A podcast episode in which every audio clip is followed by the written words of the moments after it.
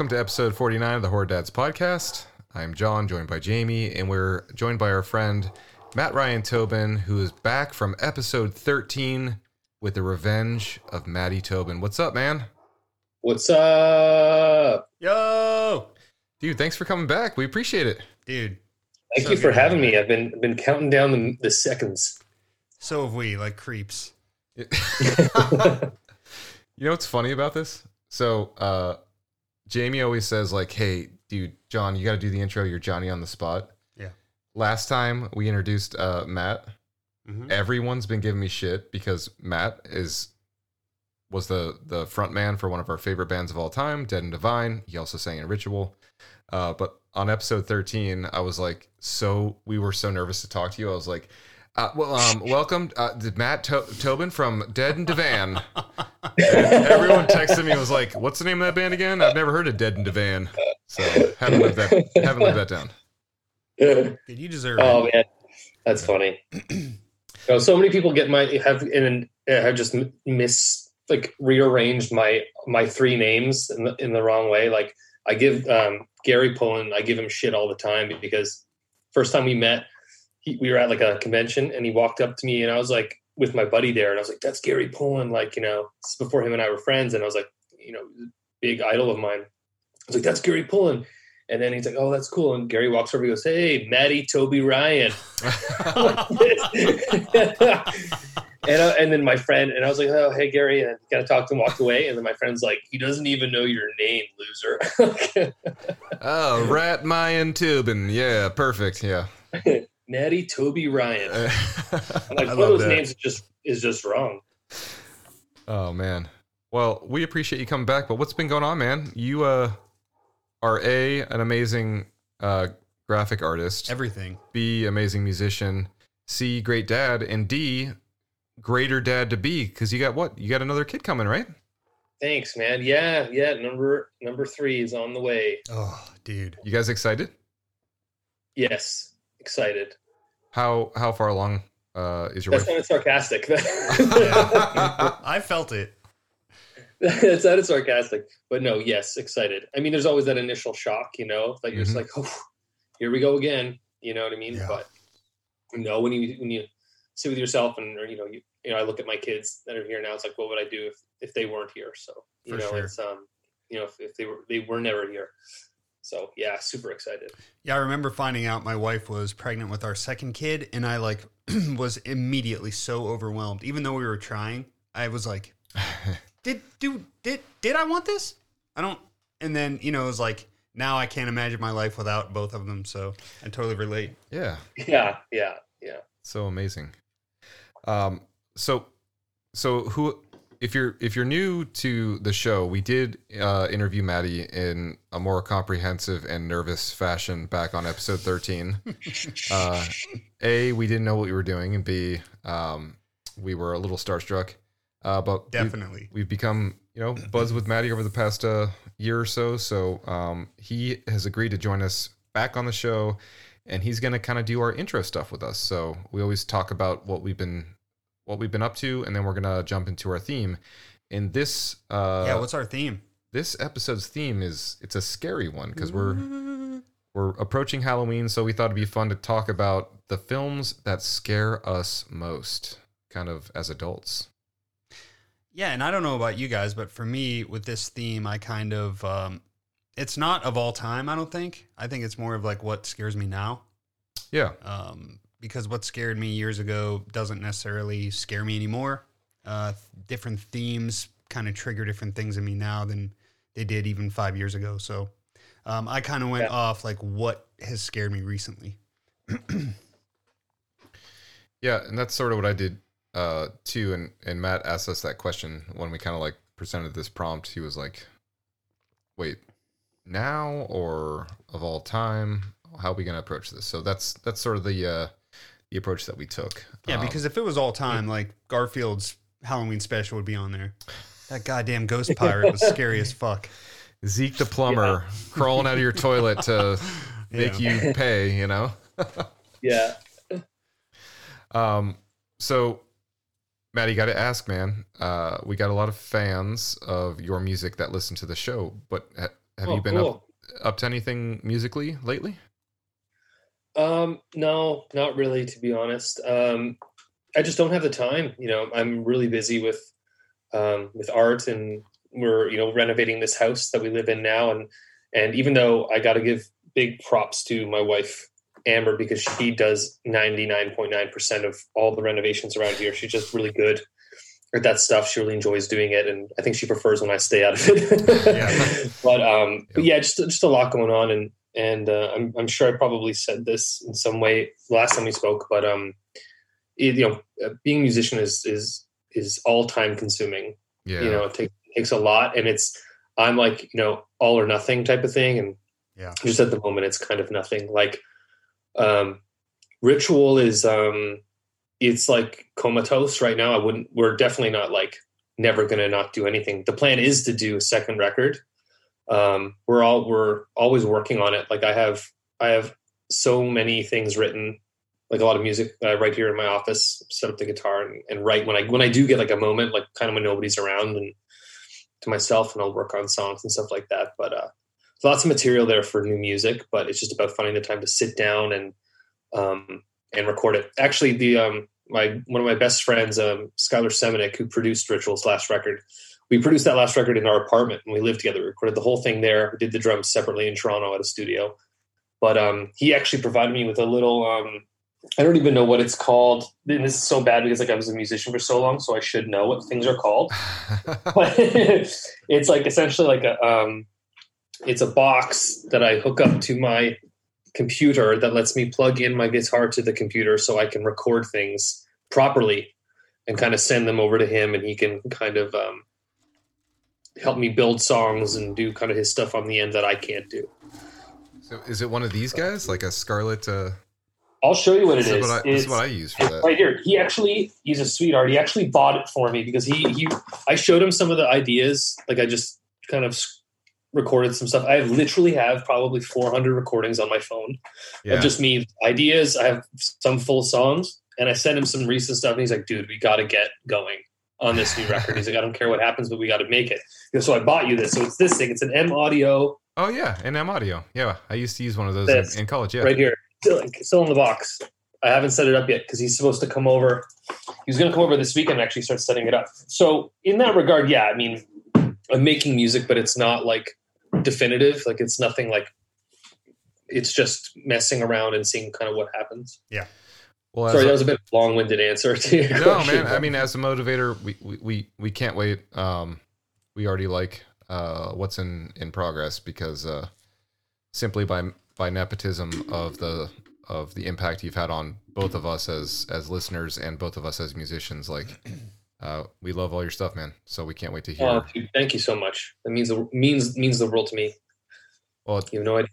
yeah uh, we can't say enough honestly Also, you have just been pumping out the killer artwork. That Terminator 2 piece looks. Whew. Oh, thanks, man. yeah why, thanks. why don't you talk a little bit about the projects uh, you've been working on as of late Yeah, well, the the Terminator one that dropped today, um, it's that's a kind of a funny story. I actually um, did that poster. I think I I think I finished that two years ago. I think probably around then. Damn.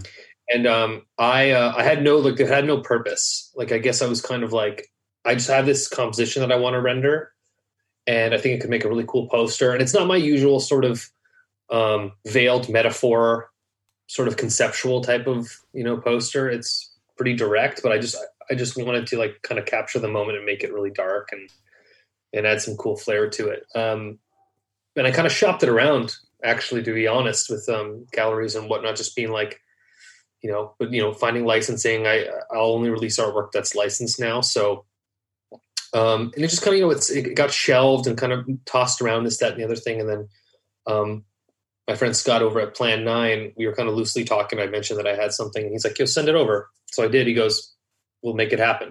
I was like, "Cool." So, but you know, that's amazing there's there is a, a part of me that was a bit weary just because it's it's kind of older. So like, I usually tend to hate things about a week after I finish them after they get released. You know, you want to like George Lucas everything. You want to go Mhm. back and like fix things or change things up. You know, um, which I think is normal. But but yeah, no, got a good good response, which I was very very happy with because I was super nervous today when it was getting released. But um, Oh man. Yeah. I mean, it, Mhm. it looks amazing. yeah, Uh, and the, the ghost face for Call of yeah, Duty. that wasn't me fishing or anything. I was just just being honest.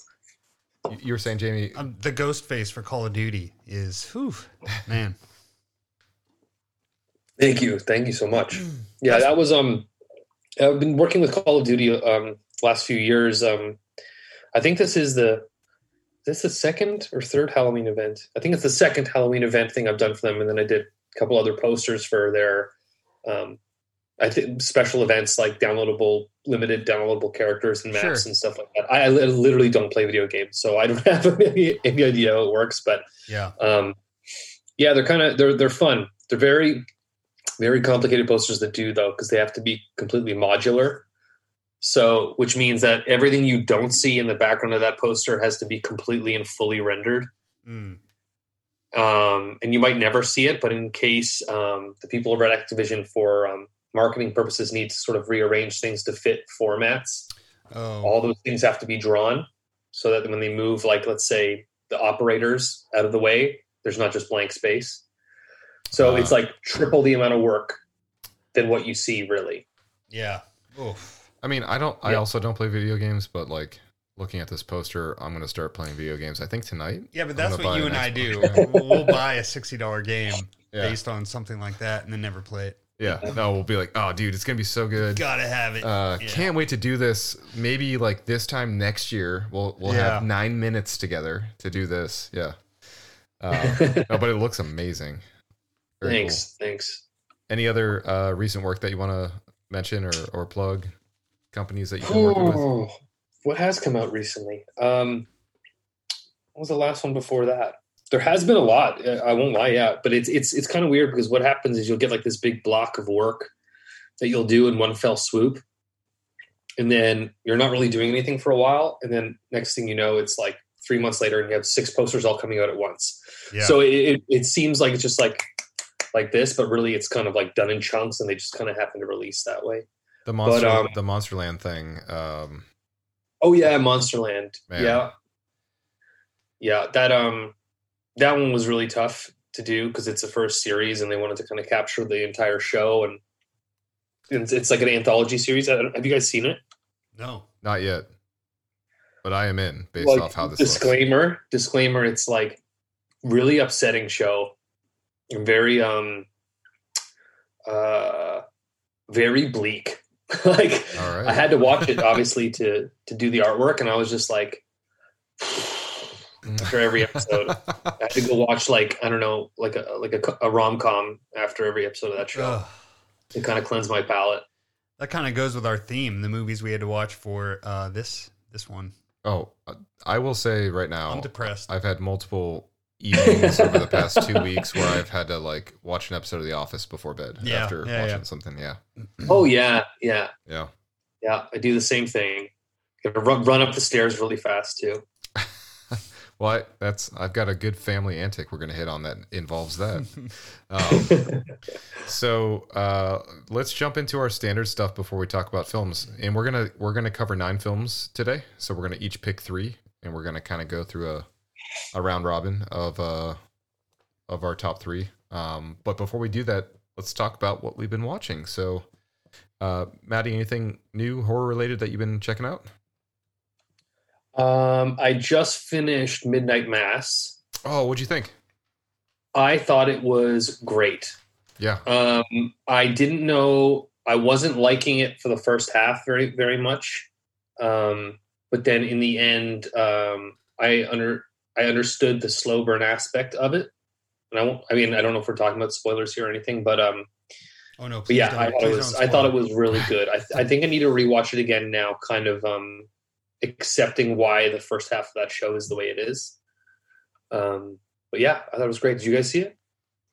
Jamie, have you started yet? So um, I think four, three or four episodes in, I think I'm two episodes. and um, yeah, no, Maddie, you're you're right about that. But I think that's just Mike Flanagan. I think that's just his Mhm. hands on it. You know the it's Yeah. his World- style. yeah the world building and the character building that he does is second to none and it's always seems Yep. like a slog at first but then you're always so appreciative that he took the time to craft that because it you know in the end if you didn't have that, it wouldn't be as impactful as it is.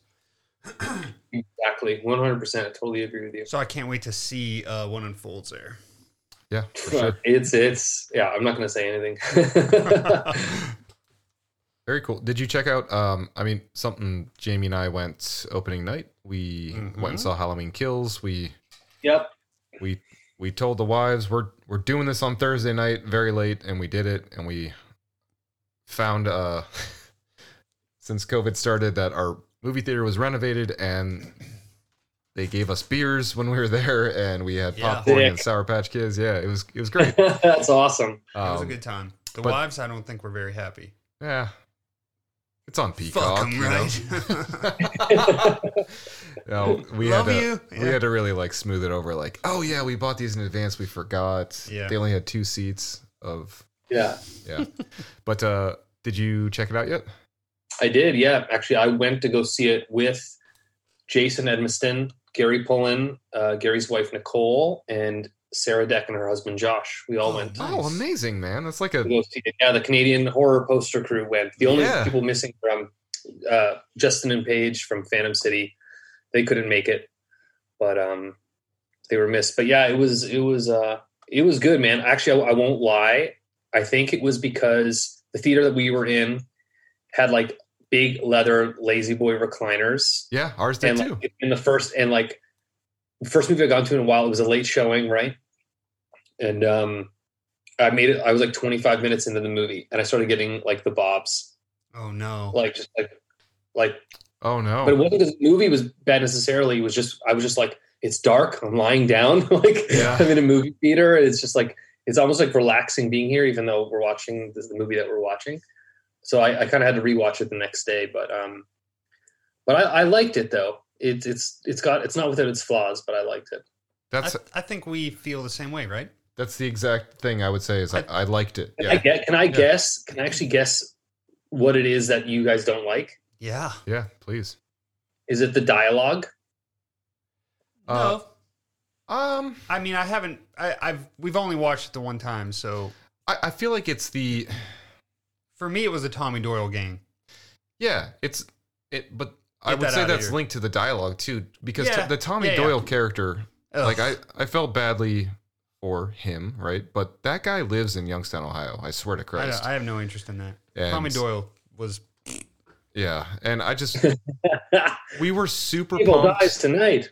but the throwbacks, the Easter eggs, um, it was Loved all that. way better than 2018. I think. Um, I do agree. Watching and watching it the second time, I was like, dude, I'd watch this movie a third time, and that's already more than I can say about 2018. Yeah. Like, like that movie's the first one's definitely not as memorable. I, I found that this one, especially like, I wanted like the next day when I rewatched it, the first thing I wanted to see was those 78 callback shots, like Yeah. scenes. yeah, I was like, when that came on the screen, I remember I'm sitting next to Jason Edmiston, and first shot you see Michael like in the '78 flashback. Jason just goes, "Oh fuck yeah!" Like, you know, and the whole- And kind of the whole theater was like that. Like people were like, "Oh," like because it looked good. It actually Yeah. looked. It was filmed brilliantly, like it was from 1978. Yeah. So I just I really wanted to see those scenes again. You know, yeah. And Loomis coming back was cool. Um, So so you and. I, I think, both looked over That and was trippy smiled to at each see, other. Yeah, in the when the Halloween three masks resurfaced, I honestly think I love that. Jamie and I somehow High merged five. into one Yeah. seat. I was like, wait, why am I on your lap right now, hugging you? Yeah. Yeah. So we, we dug that. Uh, yeah. So we checked that out. Also, uh, I know we both checked out the new Slumber Party Massacre, Jamie Yes, and I. sir. Um, What'd you think? I enjoyed it, man. Like it, it, uh, it was weird because um, our last episode we talked with our our our our buddy Michael Potter and some new friends from the from the cast, um, and they kind of gave us a, a sneak peek of what to expect, and we talked to them before we actually saw it. Uh, but it was like a mixture of hey, I kind of knew what to expect, and also some stuff I didn't expect. So it was good. I really enjoyed it, and I was super thrilled to to see our buddy have such a prominent role. You know, Yeah, Michael, if you're listening, I'm proud of you. And uh, it was ama- it, it was so cool to see Michael in like a. I mean, that was essentially a starring role, right? I mean, he was like yeah, from that was beginning to end. He was in that movie. that was a big time role for him. That's wicked. Where did you guys Where did you guys watch it? So it aired on Sci-Fi, the Sci-Fi network. I, I think it was a Sci-Fi original, Uh, yeah, it was. It was on Sci-Fi in, in the Yeah. states. I don't know if but Sci-Fi is a big deal for like Halloween time. Like they do the 31 Days of Horror. Um, so like for them to have that kind of opening, uh, you know, in in America on Sci-Fi in the middle of October, that was fucking huge. Oh yeah, absolutely. Yeah, and, and Remember when we used to have cable? Like, well, it was called the. It, wasn't called Sci-Fi. It was called something else. Chiller Channel Pardon? was it the Chiller Channel? No, no. Oh man, Maybe it was almost- called Sci-Fi. Maybe they just changed their logo. I don't know.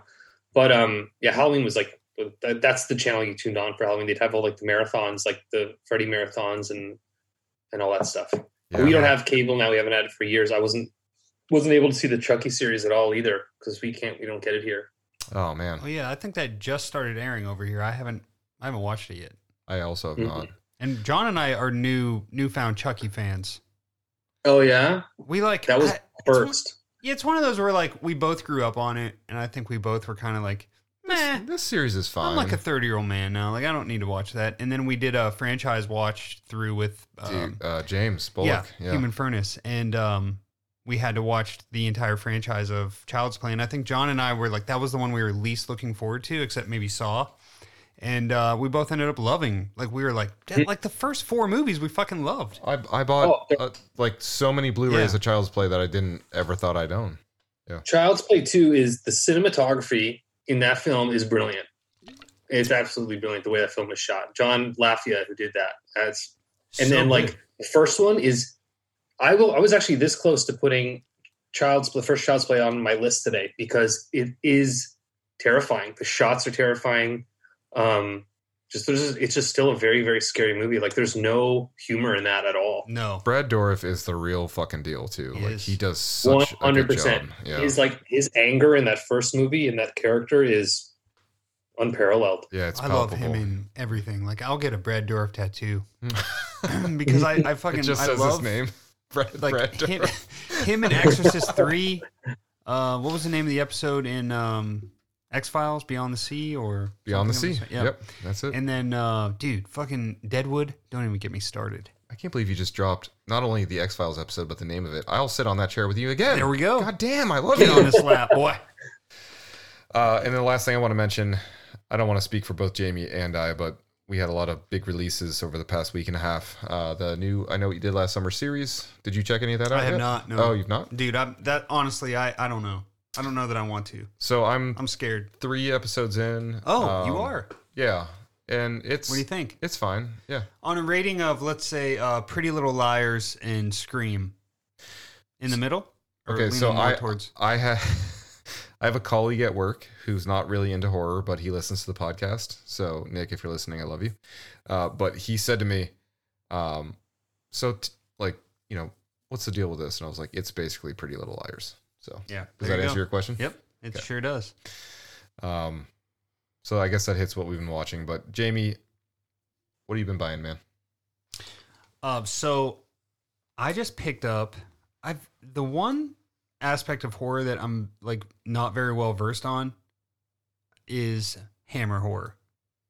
Okay. So I picked up this eight film uh, Hammer set from Amazon. It was on sale like 18 bucks. So I plan on running through those. Pretty excited. oh shit. Yeah. I also don't have much of a relationship with the Hammer films. Yeah, I mean, I've seen a few. I always dig them. Um, I just like I've never really dug in, so I'm excited to like post Halloween. I'm not gonna watch those like leading Yeah. up to. I have too many other things I need to do. Uh, but like post Halloween, that's gonna be a good way to like fight the you know, Sads. yeah, the sads. The very sad sads I'll that are dig on into some stuff I've never seen. Uh, Maddie, you been buying anything horror related?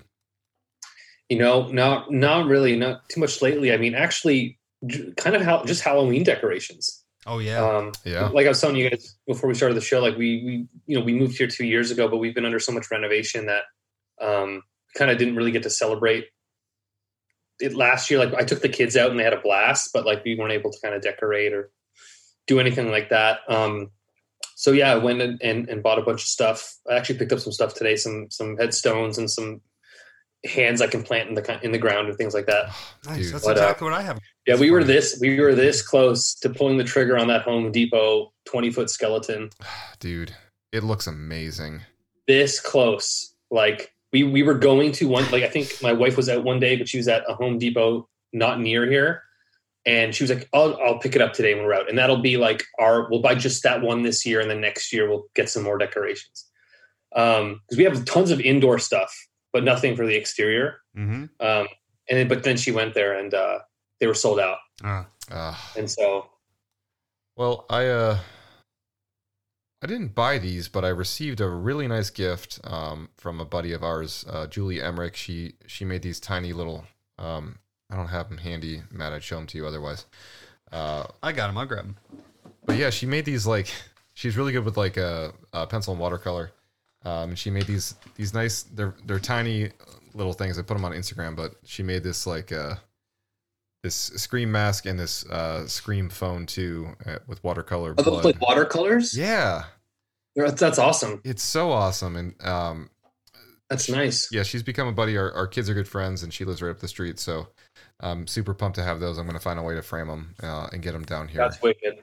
Uh, but the other thing too, uh, Jamie and I both. I don't know if we mentioned this on our last recording or not, Jamie, but we did both buy the the cavity color spook bag, uh, which I believe shipped this week. Oh so God, yeah. really looking forward to getting that. And we'll. Do you probably- have it? No, I I, didn't got get it yet. mine. Oh, you did? Yeah. Dude, what if mine's outside? I outside? slept with it last night. What if mine's on the front porch? Oh, what if it is? Oh fuck! Sorry. Let's pause the recording. um, but yeah, so that that's what I've been getting going. And Scream Factory has their uh Shocktober sale going on. I was talking to our, our Patreon and friend. They uh, do? Yeah. Oh, dude, I didn't even know. Dude, Chris Obert today, he sent me a a screenshot. He said RIP to my bank account and he Honestly. he said he, he spent 100 bucks on like five movies, but they're all great ones. So Yeah, yeah. yeah. Last time I did that though, do you remember how long I had to wait for my? I don't. I can't do it. I'm too impatient. I actually have no empathy for you because you remember when I bought the Burbs Yeah, and yeah, you yeah, did too? Yeah, and you got it in like a day. but I And bought then- mine from Amazon. Exactly. Yeah. And I it was three weeks later. You know the funny part though is that most of those movies that I bought, I haven't even taken out of the plastic. yeah. And you're like, Yeah. when's it going to get here? When's it did? I was pissed. and you're being like this snobby, like, uh, suburban mom, like, where's my fucking latte? Karen, And then it gets yeah. here and you're like, all right, my latte can stay in the package for. I don't need it. Uh, well, uh, what are we wearing, boys? Uh, Maddie, you got anything horror related on there? I can't tell. um, again, no, but I do have something awesome though that came in the mail today from my buddy Jeff. This is the uh, Rucking Fotherington Oh, nice, Oh, nice, yeah. nice. um, Roadhouse Double Deuce. Oh my god, I didn't even know that's Shirts. what that was. Yeah. I'm hugging you right now, Matt, through the screen. yeah, I got a couple of them, and I decided to put this one on today. It's very cozy, very very good quality, very nice print.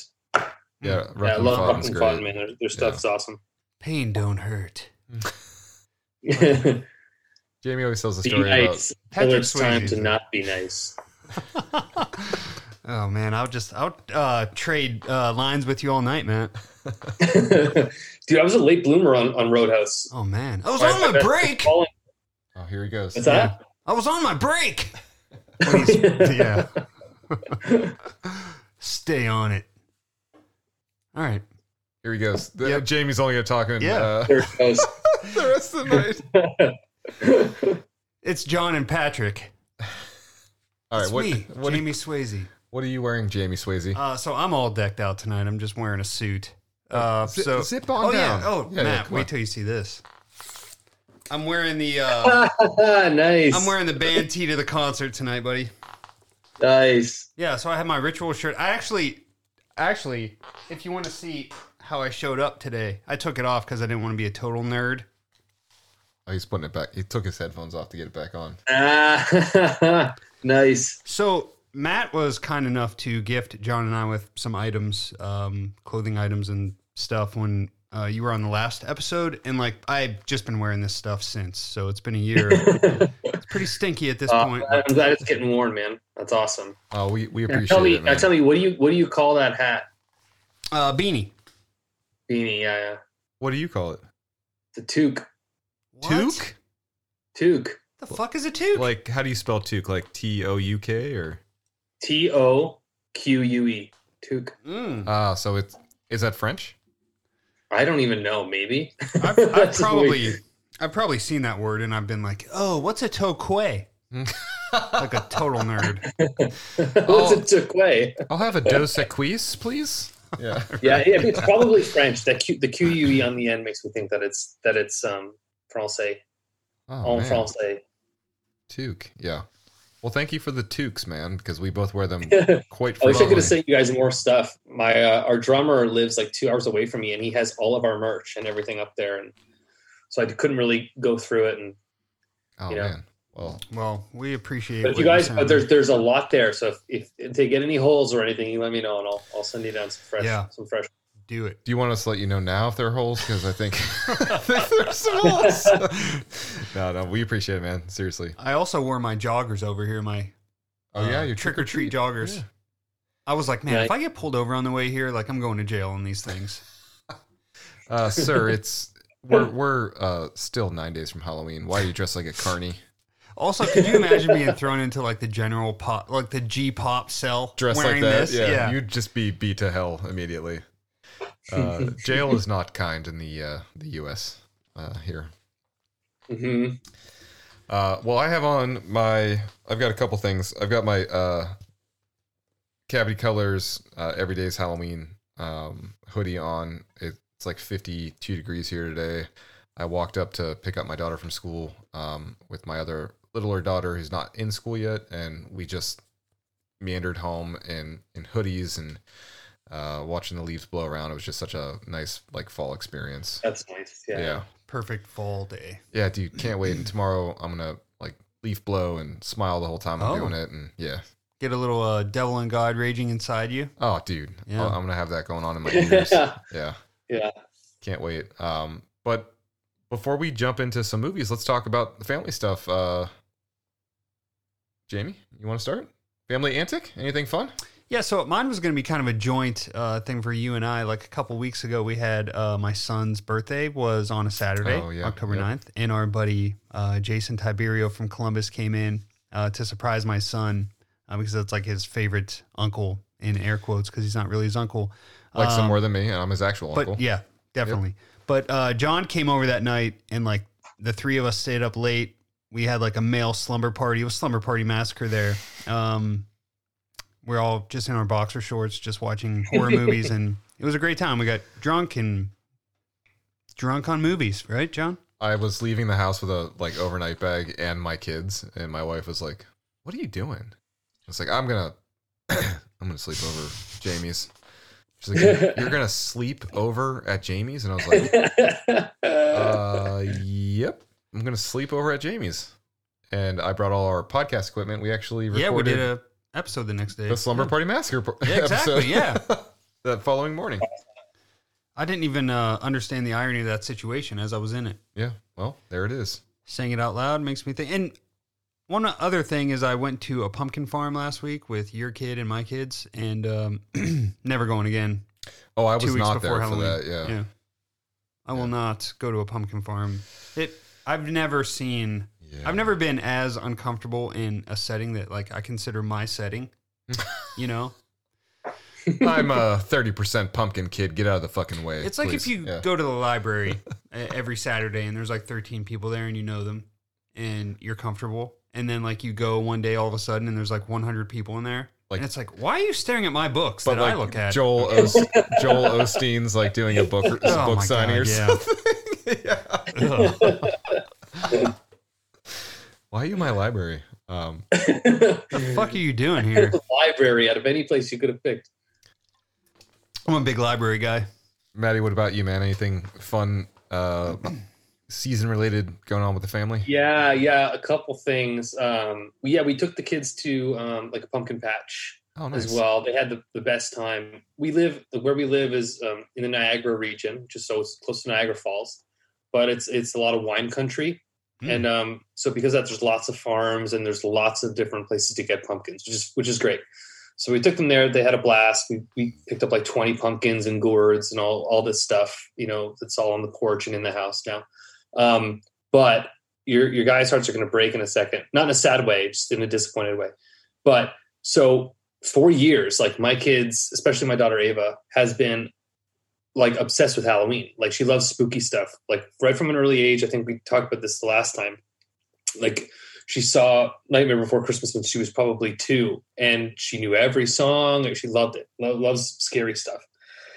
And um, Paranorman, Coraline, those those are the movies that they love. So, but now they're getting a little bit older, so they're they're kind of like not understanding things more, but like um, interpreting things like differently, rather like taking more than just face value. I think so. We're like we surprised them after school one day. We're like, "Hey, do you want to go?" There was like a Spirit Halloween down the street from their their new school. We're like, we'll take them to the Halloween store and they can pick out costumes and we can get some more decorations. And we told them hey, we're going to go there after school, and they were like, like flipping out, like they were super excited. And I was excited, obviously, just to take them. Like I was like excited all day, you know. and um, and we take them, and um, it's funny because we even have a photo. We got out of the car, and they're and they see like the outside of the store, you know, the Spirit Halloweens with like the the windows are covered with like you know people in costumes and whatever, and they're losing it. They're like, "Oh my god!" We get, you know, and they're running down the parking lot, and we're taking pictures of them because they're super excited. And and sure as shit, we we open the front door, and like the first thing they're greeted with is one of those animatronic clowns with like a sledgehammer, Yeah. you know, and it's sitting there's like, "Ah," and they lost it oh man. like the magic was gone. Yeah. you know what I mean? And they were scre- like terrified, like no, no, no, no, no. And um, I felt so bad too because like they were so excited, but the whole Oh. trip in the store, like they couldn't go anywhere near the animatronic stuff, like the life size stuff they there really one, like, souped it up this that my daughter too. was especially scared of, and it was like a like a witch, but it was like on all four, like like bent backwards, like walking backwards or whatever Oh. and she was mor- mortified oh, right so she like like clung to me and um she's four right and um or almost five she'll be five in january and uh so we had to go beeline it for like the costumes in the back and kind of stay where like the costumes were you know because they were so scared and when we carried them out she had to hide in my arms and bury her head in my in my neck or Oh. whatever Yeah. and um, once they were back there, they had fun. Like they saw like some of the decorations and masks and stuff, and that was okay. But um, the life size animatronics, they were not pumped. Yeah. And then when we're leaving the store, Ava says to me, she goes, "We are never going to this store again. We're never going to the spooky store again. That was not nice." Like this, right? Aw. my god, my heart, my heart broke so hard, and it kind of and it kind of scarred her a little bit. Like she had she had nightmares, you know, for a few days Oh, after man. going waking up in, in the middle of the that night and everything, right? And um, so yeah, it was a little bit disappointing. But you know, you also realize you kind of forget to like, you know, I'm six feet tall, so when I look at these animatronics, I'm like, they're like oversized toys. Yeah. But to my daughter, who's like two feet tall, like you know, these things are terrible, huge, right? And um, so Yeah. yeah. you know, you kind of forget that, like, you know, they're still little and and they don't really understand what they're looking at yet. You know, when they see these monster things. Yeah, we, we had an issue with that. Um, I don't think it was last year, year before last, because my daughter's just turned seven. Um, but she was having nightmares too, and she was like, "There's this bloody clown, like I see, blah blah." And she was like, she kept crying like every night, and my wife kept glaring at me like, Yeah. I was like, "This, I didn't," and she was like, "What do you mean you didn't?" What do you fucking mean you didn't? Your body is covered in these images, like Yeah. all this, and I was like, "All right, well, I'm culpable. Yeah. Fine, I'm a part of this." But yeah, no, we totally get that, and it is heartbreaking. But um, you know, we we have. I, I feel like we have memories of similar things. Like I Yeah. remember being on a haunted hayride, like way too young, and someone jumping on with a chainsaw that didn't have a chain on. it, chainsaw. obviously. Yeah, I went through the exact Yeah, same those, thing too. yeah. Always the guy with the chainsaw. Yeah. always. Fred from up the road or whatever. Oh, it's like, hey, uh, Darren, you gonna bring the uh, still down again this year and take the chain off? And he's like, yeah, I'll be there. Yeah. Yeah. I um yeah. I took my two year old son to Spirit last year for the first time, and um he was hitting these fucking animatronics, like punching them, and I was like, "Listen, you had you can't like." I, he wasn't scared. It was just like, "I'm gonna punch you," and like the ladies are like laughing, and I was like, "You can't, you can't be hitting this stuff." And then you get you get there, you're like, I'm gonna buy the this pack of stickers and this pair of socks, and they're like, your total's nine thousand four hundred dollars. You broke every. Honestly, yeah. Um, but yeah, no, my my he's three now, and he is upset. He's just like obsessed with horror. It's really weird. Like he um loves Michael Myers, right? John, you were oh, over the dude, he kept talking So, about yeah, Mike, Michael he- Myers. He won't he's got this weird accent. I don't, I don't know why. But he won't quit talking about michael myers and then he's big into roblox. I don't know if you're familiar with this yet. Oh yeah. um, john and i are like talking with my wife and we hear uh, the halloween like theme music like you know and i was like wait what? Where's that coming from? Here he found this fucking michael myers game on roblox and he's walking through haddonfield being chased by michael myers in this game. I was like what? Yeah, That's awesome. it's a real thing. He's really leaned into it. That's wicked. Very Yeah. real thing. This is me, horror Stevie for sure. Is going to be my son. Yeah, my get the- son, he's like uh, the kids. I don't know. They, they really love. They, they still love like Halloween stuff. They just that that store, you know, was too much for them. But they still like watch spooky stuff here in the house, like you know their old favorites and stuff. My my son right now for the last like month. So my son is three, turned three in July, and he's obsessed with scores from movies. Oh, It's all he wants to listen to is the scores. Um, so it could be anything, but right now it's the Coraline soundtrack. So Oh, it's just man. the score, which is super spooky and like haunting. And it's it actually found out that that the the lyrics, which I thought were like were like French, were are actually gibberish. oh no shit. All the singing that's in Coraline, the dis- dun- dun- Yeah, yeah, yeah, yeah. it's just gibberish. Damn. And um, he's got it memorized. Same thing. So we listened to it this morning. As soon as we get in the car, he goes, he goes, Daddy, Coline, Coline, Coline, and and he's got it memorized. And so that's all he wants to listen to is like the scores from spooky, spooky movies and stuff. I love that. I love that too. Yeah. Yeah. Yeah. So the into interest are like I have like a, a, a good guy doll in my office and a gremlin and, and stuff like that. And they come in and he's like, Ooh, spooky guy, you know, and he says that and stuff. I just I just think that the um yeah, the store was just too much. Yeah. Yeah. Tomorrow, put on the uh, Prince of Darkness score for him. My kids like uh I have uh Stranger Things uh score on vinyl and which is Mhm. well, Oh, I yeah. I like if I go on a run like I'll listen to that. Uh but like in the house like cooking eggs they're they're into it, you know. yeah, They're yeah, into yeah. it until we start. Like, I'll be like, yeah, but you haven't heard the second vinyl of the second. They're like move on bud. yeah. Yeah, yeah. Uh, I guess my family thing is I have two things to mention real quick. One is last weekend, my wife had a little stomach bug, and um, she was kind of laid up for a couple days. So I, for two days straight, like I don't know why this happened, but like I was just bonfiring like you wouldn't believe out in the backyard, and uh, we, me and the two kids, like we made s'mores. We uh, cooked hot dogs over the the bonfire. We we told spooky stories. We just like hung out for I don't know what happened. It was like four hours. We were sitting outside for Saturday and Yeah. Sunday, and it was it was amazing. Um, That's awesome. and then the other thing that I wanted to mention too is one of the films, and I'll mention it when we, when we get to the film. I was watching down here in the podcast space, um, which is the basement, but I was freaked out, so I texted my wife, up, who was upstairs, and Yeah. I said, "Hey, can you please come down here and watch this movie with me? Uh, I'm scared." and she, there's one light switch. Uh, Maddie, as you can see, the space is not very well lit to begin with. There's one light switch that turns all this off.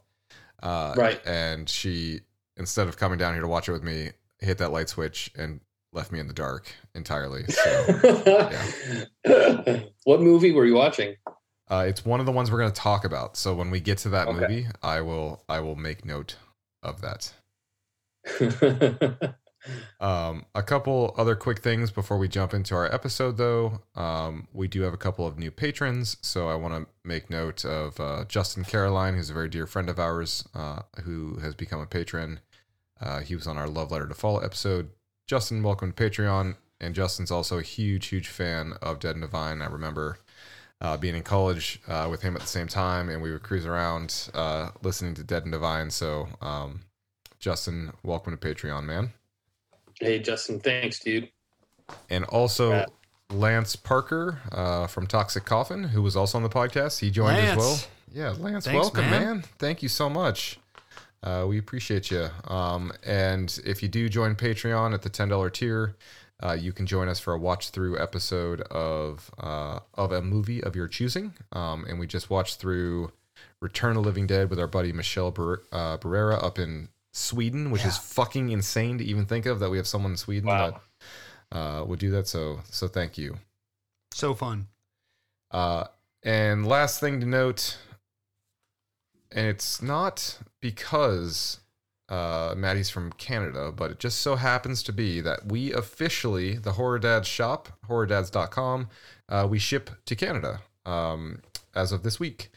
Uh, we have a new design coming out. So, Ashley, who's a patron of ours, a good friend, Dave Weir, Patrick, Nathan Smith, um, all you guys up in uh in Canada who in many of these uh these people found us from the episode we did with you episode 13 Matt uh you guys can can now uh get some merch and we can ship it up to you It's awesome. I'm glad I could help you guys out with that. You know, I ta- spoke with Mr. Canada, and you know, we, we made it happen. Yeah, we we needed somebody to um, bump elbows with, Mr. Canada.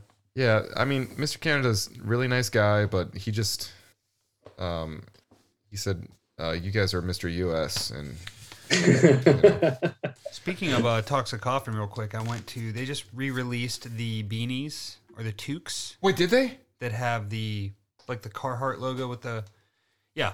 So they have an orange one, a black one, and a tan one. And you know me with tan, I was all in. Was like, Give me that tan one. Did And you I get one? Oh, I'm, all about, I'm all about the tan too, Yeah, dude. dude, so into it. I Carhartt tan is like my favorite color. Yeah. So they have a Carhartt tan with like, but instead of the whatever the Carhartt thing is, it's a pumpkin.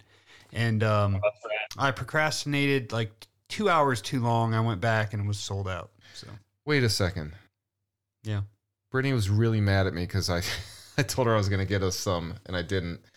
And they sold out. I think the black and orange are still available. God damn it. Okay. Maybe, but She the wa- tan, Oh, my she wanted the tan gone. one. Yep. Yep. So here we are. All right, let's get into some movies.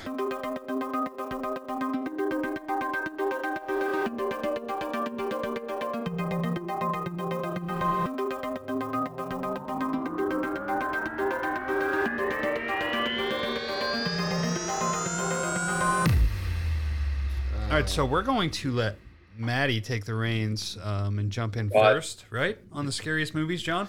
Yeah, let's do that. We're gonna go round robin. Like we said, we're gonna cover nine films, but um, we'll start with uh with Maddie. So Any Uh, order you like, man. yeah, Matt, whatever your first pick is, go ahead, man. Okay, well, I'll go with the first one that came to mind right off the bat. So, as soon as we discussed uh, the scariest movies, my brain automatically went to Blair Witch Project. And I just want to apologize to Mike's mom and Josh's mom and my mom. I am so, so sorry. Because it is my fault. Because it was my project.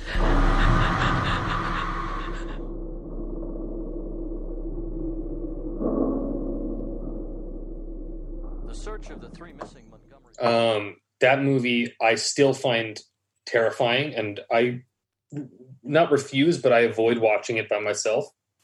Um, it's just one of those, you know, late at night watching it by yourself. It's just like, oh, it's it's still, even though you know that it's not real. Even though the first time I saw it when it came out in what ninety eight or ninety nine, 99, yeah. Yeah. we, we all thought it was real.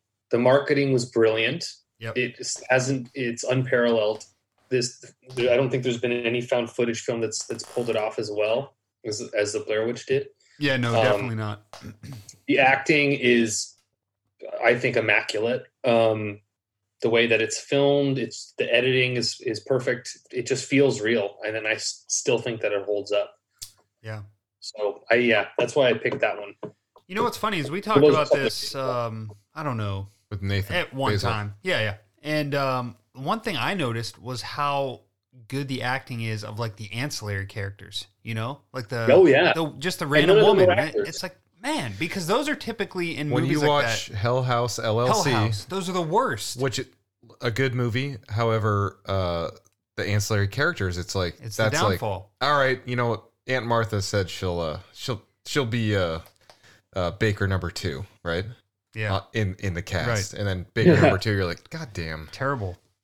But yeah, no, in Well, Blair, mean, I'm- in Blair Witch, like it nine- feels real.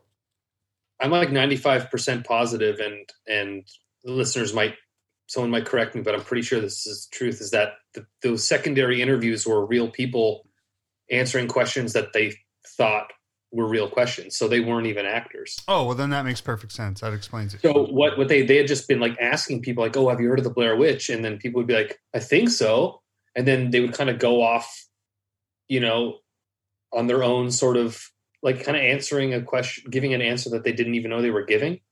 I don't know the answer to that. That's a, a cool thought. I think I think the, the Miriam character, so like the old lady that they interview, I think that might have been an actress, but I think a lot of those interviews were real people. Oh, But again, very cool. I could be corrected. I could that would be make a lot of sense because they feel real. yeah, they do. yeah, Yeah. Like you know how like who is it like Jimmy Kimmel or something will send people out on the street and ask questions, but people will just answer even Yeah. though just because there's there's a camera in their face, right? So Yeah. you know they might pull something out of their brain or, or I think I heard about that, and then it becomes this thing, right? I think that was the idea, but again. So, what was your first experience with this movie? Did you see it in the Um, theater? No, I was, I was too young to see it in the theater when it came out. Um, but my dad rented it on VHS for me, so I, I had specifically requested it, Perfect. and I saw it at the video store, and he picked it up for me one day. And um, I can't. I think I watched it alone. Oh, I think man. I watched it alone in, in Did our you still room. think it was real when you watched it? oh yeah, Yeah. yeah. Well, it was I, as far as I was concerned. I don't remember how old I was then, but pretty young, so already impressionable enough. But I think it was still in the air that like the cast in that film had died and like et cetera, et cetera. I don't think that it had come that information had come out yet. That you know, when they started doing like late night interviews and stuff like That's that. That's what spoiled it for me was like Jay Leno. Like, wait a second. yeah, yeah. That that had the girl or Heather Donahue. She Heather. um, was in a few things in the in the late '90s after that movie. But um, and then I think the guy who played Josh, he was in a movie I saw recently too. He's been in a couple movies. Jay Leno. a TV show. God damn. Yeah. I remember being But- so honestly, it was like seeing like Santa Claus eating lunch, like at the mall, like uh, on his lunch break. Like, wait a second. Wait, how are you there? You're supposed to be dead. Yeah, I don't get this. Um, Um, but yeah, it, the first time I watched it, I, I'm pretty sure I was alone, and that endings. It was hard for me to get through it. Um, and but that ending scene when um, what's the character's name? There's Josh, Heather, and is it Ben? Nick? Mike, uh, Mike, Mike. right? Mike. Mike. When Mike's standing in the corner, fucking that like yeah, was that's that the scene. destroyed me. Yeah, When I saw that, and then the camera go down, and you're just kind of waiting to see something, and you never do, but it holds on that tilted, tipped over camera, and then there's no music. It just goes to credits, and you're just left there like like I got chills talking about it now. And I've seen the movie a million times at this point, but and there's another Yeah, film we're going to talk about here that would not exist if it weren't for this movie. Yeah. And you know, it's funny because I remember actually watching it on tour when I was with Dead and Divine. We had um this like um camp well, one of our vans, one of our many vans that we had was like a conversion van. So it had the slightly extended roof with like, you know, TV and VCR built in. It was like meant for a family, right? And um we were again, my memory is very hazy on this, but my memory is that we were staying somewhere, we were in the States somewhere and we were sleeping in the van because we didn't want to sleep in the house. So usually, if we didn't want to sleep in the house, it's because like you know you go to shows and like, hey, can you put us up for a place to stay tonight, kind of thing, and you'll go crash with completely random people. Um, and sometimes there's been houses where you've been like, I don't know if I want to. We'll just we'll just sleep in the van outside. you know what I mean? Yeah, And I think this was this was one of those cases, and it was a very woodsy area. We were sleeping in. And I think some of the guys were inside. There was a couple of us in the van, and we had this like the back bench like was like an electric bed, so it's like me would go down. So three of us are all like lying back on the bed watching Blair Witch, and someone suggest, suggested we put it on, and and like it's one of those situations like we're we're in like our early twenties or whatever, and we're watching this, and all three of us are literally scared. Out in the middle of like this wilderness house watching this movie. And uh one of the members I know at one point I think was like, I'm going to bed, I'm going to sleep. So he just kind of turned over, put his hoodie up and like did this. and we heard like scratching noises outside the van all night and weird stuff like that. And then when we woke up in the morning, there was fur, Oh Like, no, no, no. clumps of fur outside of our van, all over Oh. the place, like this like gray matted fur all over the ground, like right outside the side doors when you opened it. And we're like, okay, well, one of you guys planted this here, but the other guys were in the house still. So One that was just a, just a funny, this- creepy or- thing that happened. But Oh hell. So it came out in 99. I was born in, you know, 87. So I was probably 12, 13, like when I started to like hear that this was a thing. And, I- and I just remember so distinctly my sister, who's, you know, Jamie's wife, uh, a couple years older than me, she was like, always like teasing me and shit about the, the witch coming to get me. And like you take something as unassuming as a bundle of sticks and you make it into like this figure of, and, and we Yeah. basically live in the fucking woods here as it is. Yeah. Um, and it just, it, it, you know, it, it, it was a common man's like horror film because it was made with limited resource and it happened in an area that legitimately anyone can live. It Yeah, wasn't yeah. like the metropolis of New York City, right? Right. Yeah. Uh, and it just it created a sense of gravity that like you didn't realize was even possible. Um, so yeah, it's a great pick, And I, man. to this day, I can't go in the woods without like checking trees for fucking witch sticks. Yeah, Um, all right, so who's next, John? you are man. Go ahead, buddy. All right, I'm gonna go chronological um, because I'm gonna honor you with that, and we're gonna start with 2008's The Strangers.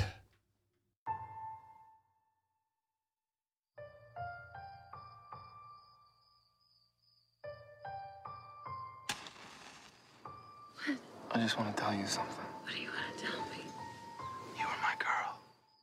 I love you, Jimmy.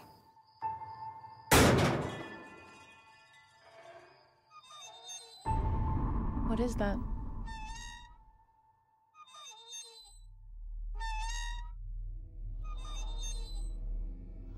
It's okay, there's nothing here.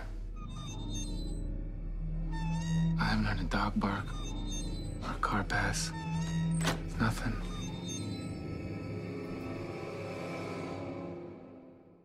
God damn it. Yeah.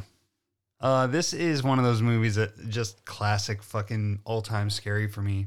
Yeah. Um, I saw it not long after it came out. I probably red boxed it, you know, the good old days of browsing Redbox. Um, but yeah, I don't know. I, I remember watching this like your sister had fallen asleep and it was really late at night because at the time I worked nights. So it was probably like 3 a.m. when I was watching this. And um, I had to shut it off. I was like, I'll finish this tomorrow morning. Uh, I like kept looking over to check on my wife to like see if she was awake, and she never was. And I was like, I need to. I don't want to be Get this awake off. either. Yeah. And then I don't want to be awake either. Yeah. and then maybe that following weekend, or maybe just the next night, we had like a party at our house. Remember, like we always had like you guys over, and Yeah, everyone from yeah. Kent would come and party at our place because everyone lived with their parents. So like since we lived on our own, everyone would come over. And um, little did they know I was going to put this movie on for them, like after they got drunk.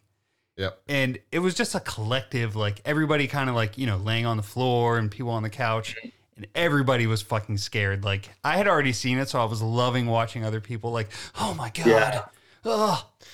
There is a gratification. Um, That it's a that, sinister thing, yeah. It's like you Oh. love knowing what's coming and seeing people. Yeah. hmm Um, what's your? Have you seen this movie, Matt? What's your take on it? Strangers, yeah. Um, I think I saw it in the theater. Um, I think so. Um, and it, but it had been years since I saw it. A lot of the movies you guys suggested I, I've seen, but I just hadn't seen in so long. So I Right. kind of rewatched as many as I could to kind of get a refresher. Um, but um, thankfully, I didn't really remember how it ended. Mm. So that was kind of a nice surprise. But I do remember, you know, I, I did remember kind of like the process of it. Sure. yeah. But what it had me thinking about was how it was like one of when that movie came out, like it was marketed heavily as like the most scary movie ever. Like it had it had a, a the the tension of the film. I feel in the way that Blair Witch sort of um, influenced found footage movies. I feel like The Strangers was one of the first sort of slow burn, tension building, long shot sort of movies that we're seeing a lot of now with like A24 films and Definitely. a lot of the indie art horror that's these long held shots you'd see in like you know giallo films and things like this sort of brought back out but um it was like yeah it was a bit of like a like a i don't know if trailblazer or trendsetter is the right word but strangers um is still really effective and still very fucking scary Yeah. and what we were talking about earlier about how different things scare us now at the age that we're at, or the fact that we're dads now, and like just how kind we look at things. And that's one of those movies that, um, being a parent or, or, or being an adult is one of those, those things that can definitely trigger you because it's something that can happen, I guess. And, um, and it, it plays out very realistically in the way that it's not like bam, bam, bam, bam, chaos. It's very slow and it's very like natural and organic Yep. how the film kind of plays out. Do you know what I mean? Yeah. Yeah. Um, Because you were home. because you were home. Yeah. That fucking line Scariest. is yeah. Is, is the is one of the scariest lines ever in cinema. Honestly, it's uh And the, that holds a lot of weight. the And utilization I don't know about space. you guys, but like I've I've had the idea in my brain of like, okay, well, in every house I've ever been in, well, if someone breaks in here, what's my escape route or what's my plan? Like, where do I go? yeah. Yeah. you know when we used to live in our old city it was it was pretty rough down there um and so i constantly like had a, fear of break-ins or people breaking in, in the middle of the night and i would have like this sort of played out in my head like okay what i would do if someone came in and like what room would go to. Oh to go to the bathroom would close the door and pull the drawer out in front of the door so no one can get through it hide in the shower because it's like you know because I, I like i don't know maybe that's just being an adult and, and you have that or, or a dad and that protective instinct but you think about these things right? Or at least i do. Um, and the strangers is, is one of those movies that is terrifying for that reason you know because it makes you think what am i going to do in this situation what would i do if i was there um, you know that kind of thing Yeah, absolutely. Because like if you watch um, you know, anything else, Alien or Scream or something, it's like, yeah, that's probably not gonna happen, you know?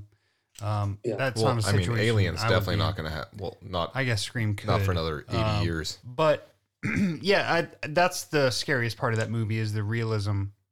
This Mhm. could happen, and then at the end with no result. Like I'm the type where if I want to watch something scary, I like it to be wrapped up with a nice, neat bow at the end. Like killer gets revealed and then dies. In yeah you want that redemption yeah, in, the, in this one, neither of those things happen, except they Yeah. do get revealed to the uh, protagonist, which to me is even scarier uh, because Mhm. they get to see, and once they see, they know they're dead. You know, it's like that's Yeah. a, that like that moment when the masks come off is almost like to me is like okay, good. It's like a relief to me because I'm gonna see, and then I go, oh fuck, wait, I don't get to see, but they do, and they're gonna die, and I get to live. Yeah. So, And I get to live. although the one thing that bothers me is like they let the uh, Jehovah's Witness boys see who they are. But yeah, it, there's that overwhelming. Like I forgot upon this rewatch, I forgot how fucking heavy that beginning is. It's just like you feel depressed. You know, like Yeah. he's dealing with something, she's dealing with yeah um, the other side of it. Oh, dude, and the it's like entire you're tone in the of this movie is Yeah. like you're yeah yeah, you're there's a wedge instantly driven in like the human condition, like instantly. Yeah. Yep. It's not like and I think hey, most of us have been there in, in that type of situation with like our significant other where we're having that awkward, you know, post argument and we're just sitting in the car and driving and no one's saying a word and there's that, you know, tension and it's relatable in that way too, you know. Yeah, Yeah. and it's like I don't even want to be here, let alone like why would somebody else want to be here? Um, but Yeah. as a viewer in this movie, you're there. You're dropped into this scene that nobody wants to be in, including them. And now you're here watching it, and it's like I'm uncomfortable all fucking ready. and you instantly you Mm. you you empathize with both characters. You're like, dude, that Mhm. sucks. And Also, it's like Yeah. she's not ready, guy. and then you look at her She's and you're not like, ready. that also sucks. Like Yeah. it sucks. Like for Mhm. both of them. Yeah. Uh, and It's then tough. then uh, Glenn Howerton or whatever his name. Oh, our boy I Dennis. know. Do you guys have a uh, scariest scene? I'll tell you mine is her in the kitchen. Uh, the first time we see Man in the Mask in the Just back, standing back just in the background Yeah. there. Um, I think hmm. That's chills for me. what about you, Maddie? I think that might be it too. I think that might be the scariest scene, or maybe even when um, he plays the piano keys. Yeah. Mm. You know what I mean? There's like and there's that sort of like like dissonance, sort of just back and forth. Yeah. You know, Yeah, I don't know. There's something creepy about that, but no, I no. You know what? I'm going to agree with you. I think that uh, yeah, when you first see him kind of do that Michael Myers emerge Yeah. Yep. from the shadows. I think for me, my scene would be uh, what after he. Uh, spoiler alert here: Glenn Howerton gets shot with a shotgun. Uh, but after that happens, when he opens the blind, and they're like arguing, like, "No, I'm going to go outside," and it says "killer" on there. Yeah. Yeah. It's just, Yeah. like you're just so overwhelmed in that moment where you're like, "Oh my god," uh, that that one always impacted me. I do feel. I think my one, um, if I were to have any sort of like gripe with the film, is the sort of, and again, going to spoilers, but I think we've clarified that already. Um, is the uh, the sort of red herring of the boyfriend being somehow in, or the boyfriend being somehow involved from the get go? Because you see, he has this sort of behavior about him in the beginning, like where he's not listening to her, and he's like, "You're fine. There's nothing." Blah blah blah blah blah. And he's and he's angry. And I think they plant this red herring to make you think like, oh, you know, if this was not going to go the way that he wanted, maybe he's there's something wrong with this guy. Do you, Hmm. Did you guys get that at all from it? I honest to God, no, not ever before. dude, but now that you say that, like, I never even once did that. But now that you say it, like, was- it totally makes sense. when I was watching it, the first thing I thought I was like watching his attitude and his body language and just how pissed he was, and like yeah. you know, I was like, wait, is he involved? Did he hire them to do this as like a Hmm. gaslighting Oh, dude. thing? Yeah. No, I never even because to me, Even dude, he leaves the house to get her cigarettes Yeah, while all yeah. this starts happening. yeah. And when he's on the phone with her too, he kind of like brushes it off. He's like, just and it never shows her him talking to her on the other end, Right.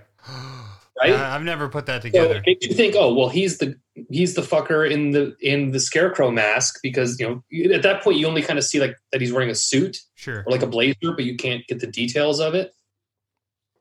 Also, why is he wearing that the entire movie? Like, if if this is happening, I'm like, all right, I'm gonna go get some joggers on. Yeah. And we're gonna- not the same thing. We're gonna get comfy to to fight some baddies. Yeah. Um, all right, so that's the strangers. Let's jump to our next. Uh, Great choice, though. Great choice. yeah, dude, very good choice. Yeah. Thank you. this was on my list, and I remember carving pumpkins to this movie while being your roommate. I made my wife watch several of these. My wife doesn't like horror. Um, I had her watch a few of these, and this is the one that she was like, "I just won't. I will not Yeah. rewatch it," because she hates the fact that it it's something that could happen. You know. Because you were home. Yep. Those are the And I will, scariest things. I will just I will just add a tidbit. Like I was saying to you guys before, like there were some movies I didn't pick on the scary list just because I didn't want to have to watch them again. Yeah. I think they're so bad, and I will compare it to The Strangers, and that's this isn't on my list, um, but it's Funny Games. Dude. Yeah. Oh, dude. We had a um our buddy David who does our tattoos was on. Um, Yeah. I don't remember which episode number, but he did his theme that he chose was uh it could happen to you horror. Yep. And both of these Mhm. movies were on there and we were like, David, fuck you for picking these, man. We're disturbed. Oh, Yeah, the- the- exactly. I just didn't, I, I haven't seen that movie since it came, well, since the remake came out with Naomi Watts, Yeah. and I'm like, it was it's a it's a very very well made film, but I'm just, like I, I, I can't sit through so that. upsetting. We all I think we all kind of know why, yeah, you know. So so I was just like, upsetting. yeah, no. All right. Uh, I'm going to head for my first pick to 2006 to a film called Penny Dreadful. Penny, don't worry.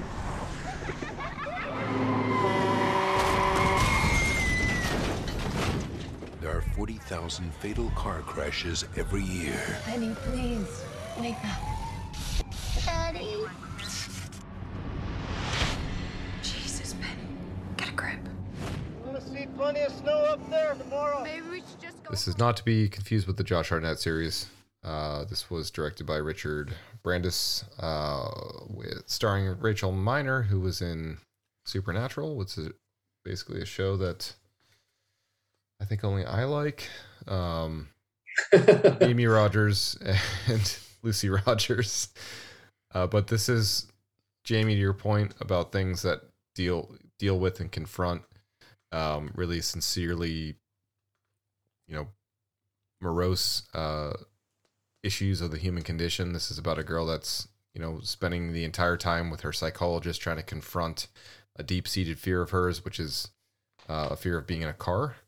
Um, and her psychologist is like trying to help her overcome this fear by spending uh, an evening with her in a car going up into a mountain. Um, unfortunately, as they trek up into that mountain, they stop at a gas station that has the guy from the original Hills Have Eyes, which would pretty much upset anyone that was in a car.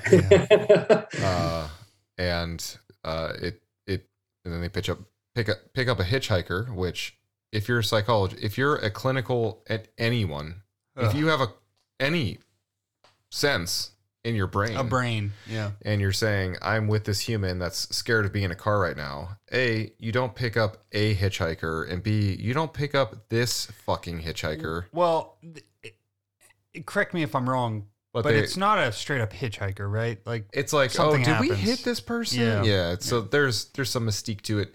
so she's like, it's out of like kindness because I just fucked you up. Don't sue me.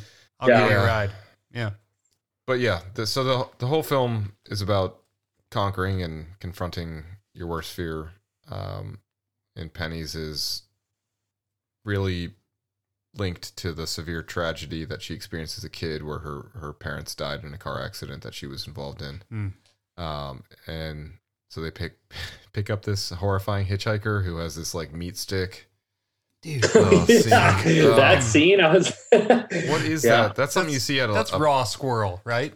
when Yeah, you when yeah. you go to a buffet and you're like walking through the line and you're like, what is that? What is that? Uh, that's what happens here. But Mm. uh, this movie really takes on is- isolation, you know, character arc, growth. They're all prominent uh, scenes, Yeah, but there's a lot of themes in this one. or, Yeah. yeah. themes.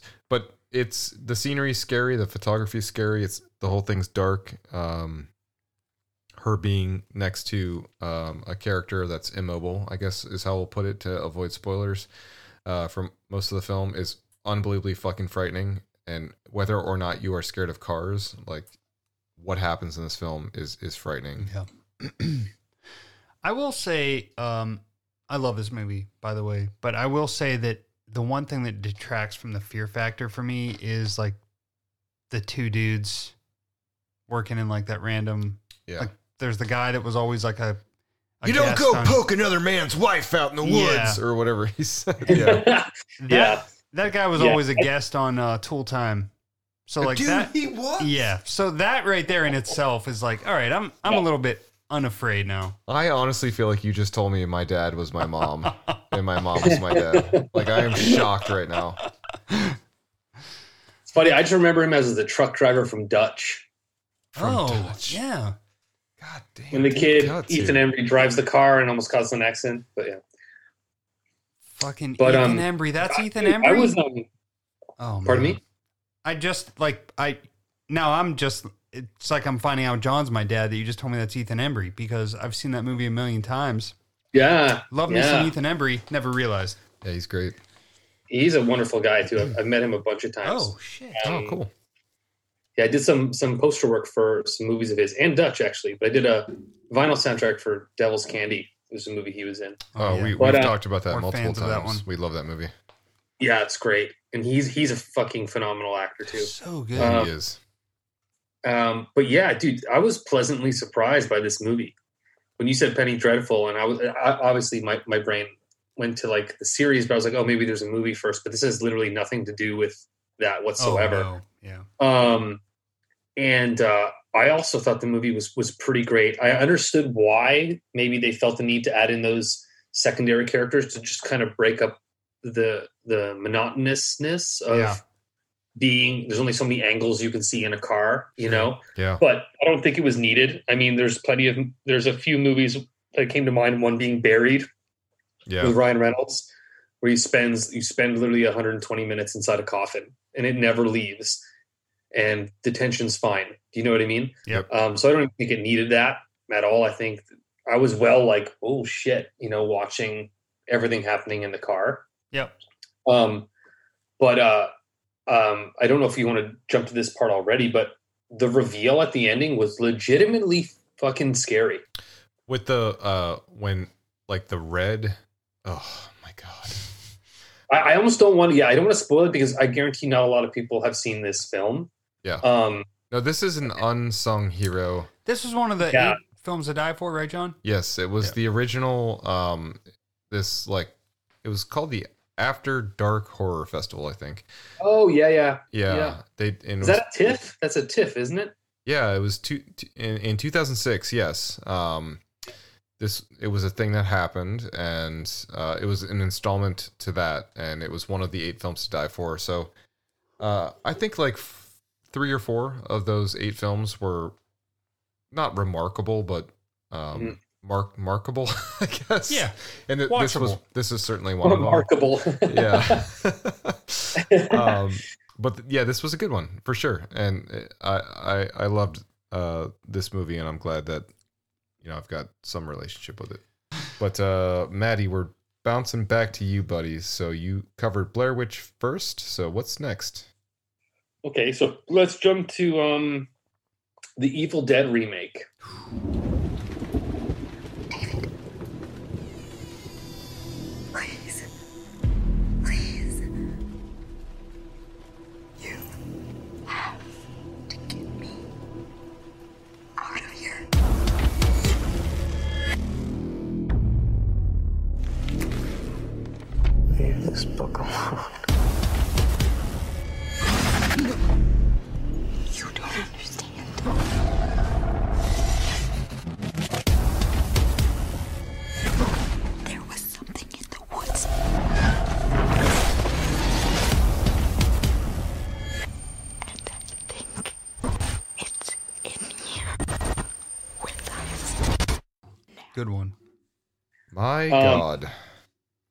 And the reason I think why I picked this is because, well, there's a lot of reasons, but um, this was the, the still hands down the best movie going theater experience I've ever had, probably in Oh my shit! life. So you saw this in the theater? Okay.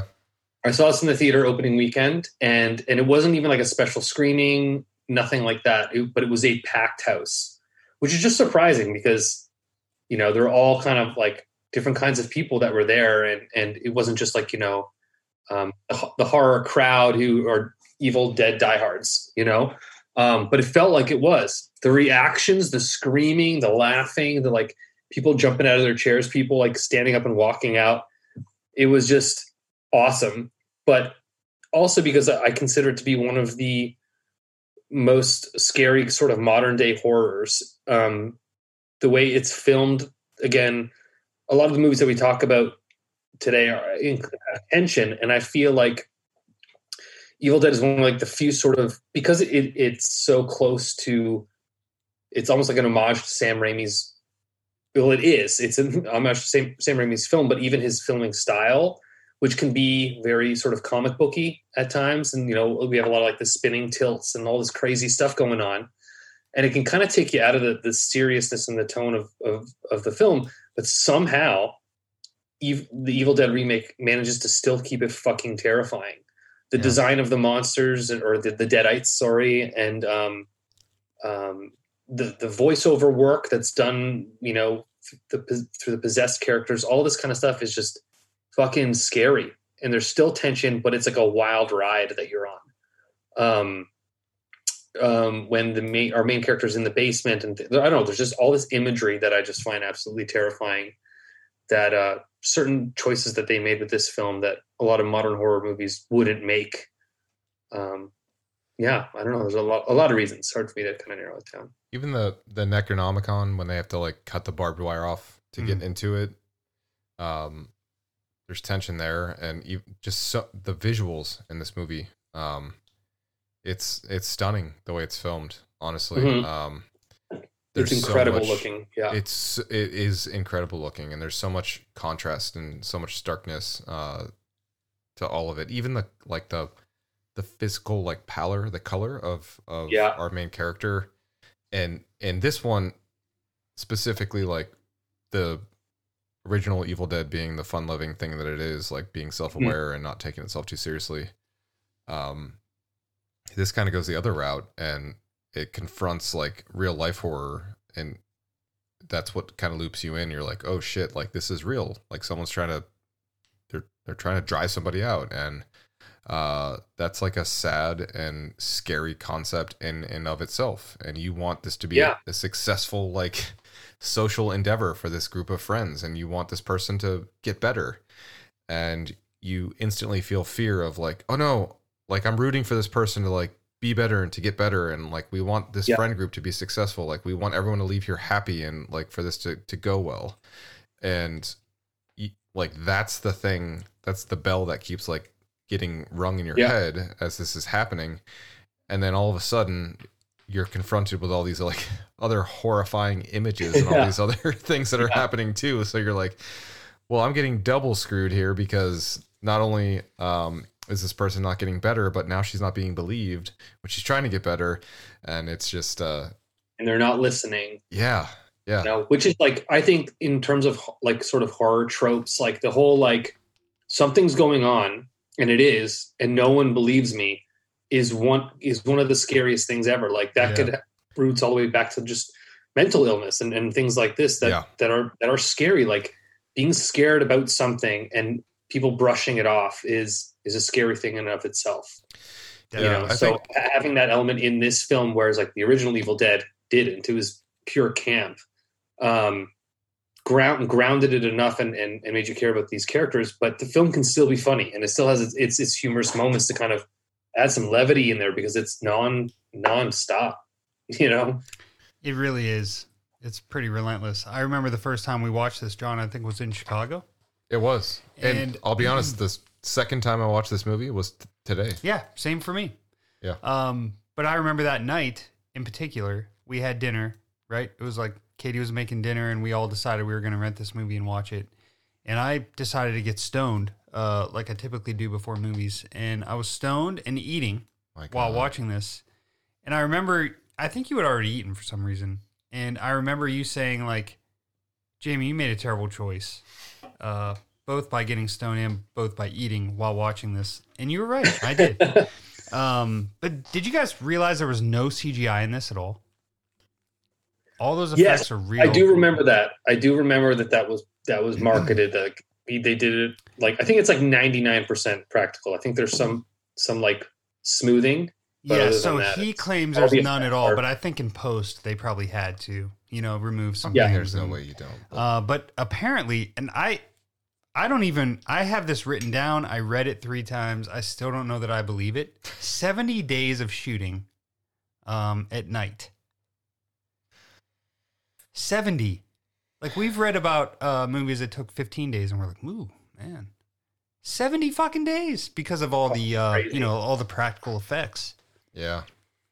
Well, Jamie and I struggle with this as as people that work, you know, like desk jobs from home, right?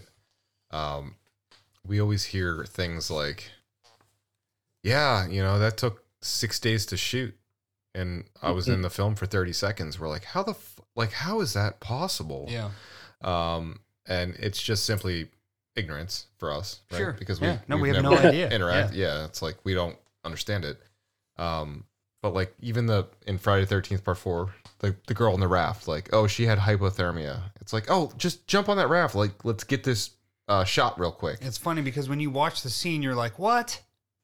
She Three- almost died doing this? Three weeks you were out there, like Yeah. what? What do you mean? Like I don't understand. right. Yeah. Uh, Yeah. so yeah, we just don't get that piece. But yeah, that's a cool, cool uh, stat you have there, buddy. The uh the score of this movie too. so- fucking brilliant dude. So and there's that prevailing like siren sound. Yeah know what I'm there's like buried about? sirens and like ambulance sirens and cop sirens Yes. all that stuff that's that underlies it's this wavering there was a film called um, irreversible pretty brutal film that i saw years ago and they had this underlying humming noise it kind of plays throughout the whole movie and it, it kind of makes you off like it makes you feel off watching it and this movie kind of has that too with those sirens it's it's kind of dull everywhere throughout the score and it's kind of um, off-putting but you don't really notice it right away Yeah. And I also think it's kind of like Pavlov's dog, right? Where you don't realize, but you're supposed to be scared when that's happening. Yeah, you're being affected. because they're like, without hey, look, it. yeah. uh, yeah people are gonna get yeah. start getting sawed in half here in a minute. Uh, 'cause that's what that's what happened last time this this sound occurred. Um, but yeah, I mean, this movie's gross. Um, it's when I say gross, I, I don't mean like I don't want to watch it. Best but way like, possible. Yeah. yeah, it's like watching the fly, Cronenberg's The Fly. Like that movie's fucking gross, but it's a great movie. Uh, but this movie's also gross. Um, Yeah, the way that they detail stuff, like just them talking about the smells, it's like I can Yeah. smell it, you know? Yeah, and oh, again, Maddie, to your point of like, oh, they don't they don't believe her, but the could you imagine being like, do you guys not smell something rotting in here? Yeah. And then the puppy like Yeah. Rips the rug off, and there are blood stains. I made Like, an audible What noise. What do you do? I made an audible noise, like, oh. Gran- yeah. Grandpa, right? Was that the dog's name? Poor guy. Grandpa, yeah. yeah. Yeah. But yeah, it's it's um just great direction. That dir- director, um I gotta forget his name now, and I made note to try to remember it. Fede He also- Alvarez. also- Yeah. yes, Alvarez. Yeah, yeah.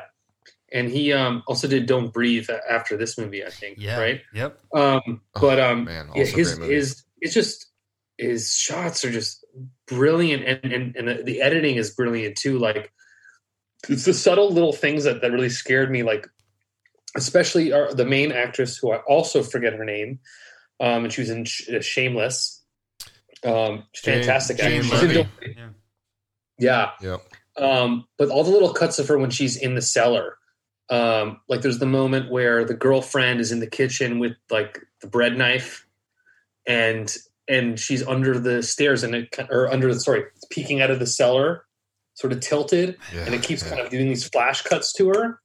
And there's you know there's a scene where she's like she's like don't cut it, don't cut it, don't cut it. Like those are so fucking scary. Yeah. like they're just I don't know. She's this, this one of the scariest characters I've seen in, in modern horror in a long time.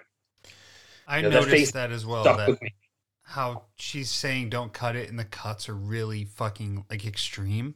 Yeah. I noticed that as well. Yeah. Yeah. It reminds me her her look in that film reminds me that when I was a kid and the first time I was at like a like a jumbo video. Um, I don't know if you guys have those there. We had them here in the nineties. Um, but uh, I saw the the first time I saw the cover for Night of the Demons, Ooh. I think yeah, that's a good three. One. God, dude. and it had Angela on the cover, and she has like a skull lollipop. Yeah. Got his fucking face, and that VHS cover gave me nightmares for months. And that's what it reminded me of. Her face, like peeking, reminded me of that shot of Angela from the cover of. It was either Night of the Demons two or three. I can't remember, but terrifying, terrifying. Great makeup. Uh, John, the actress uh, Olivia, did you recognize her at all? No. Okay, so I did, and I was like, what the hell could she be from? One of our favorites, underrated gem, Amusement. Oh. She's the Dude. one who goes into that weird hotel. Yes. Yeah. Fuck. Maddie, have you seen Amusement? No, what's amusement? Oh, dude. It's an anthology film. Um, it gets a lot of flack because the story is like, it's pretty nonsensical. Um, and a lot of the stuff could never happen, but it's but the, so the fun. movie's good. yeah, it's a good movie. It's, It's, fun. a good movie.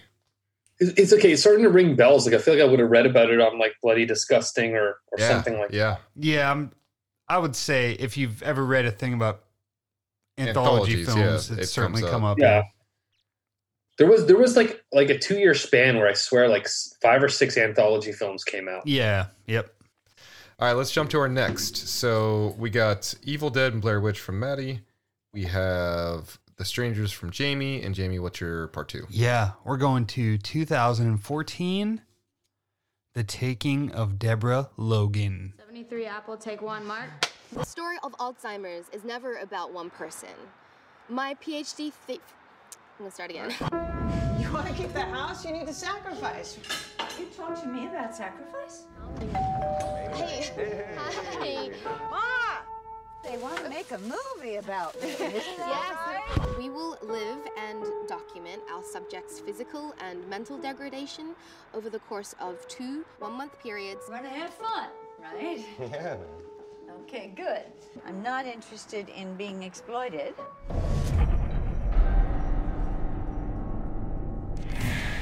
Sarah mentioned that Deb's been speaking. God damn you for making me watch this movie again. Was this your first time seeing it, John? No, You've we seen it watched it, together. Did you watch time. it with me? Yes. I thought you left. No. You fell asleep. I fell asleep. yes. at your house. You did leave. but I left my eyes. Yeah.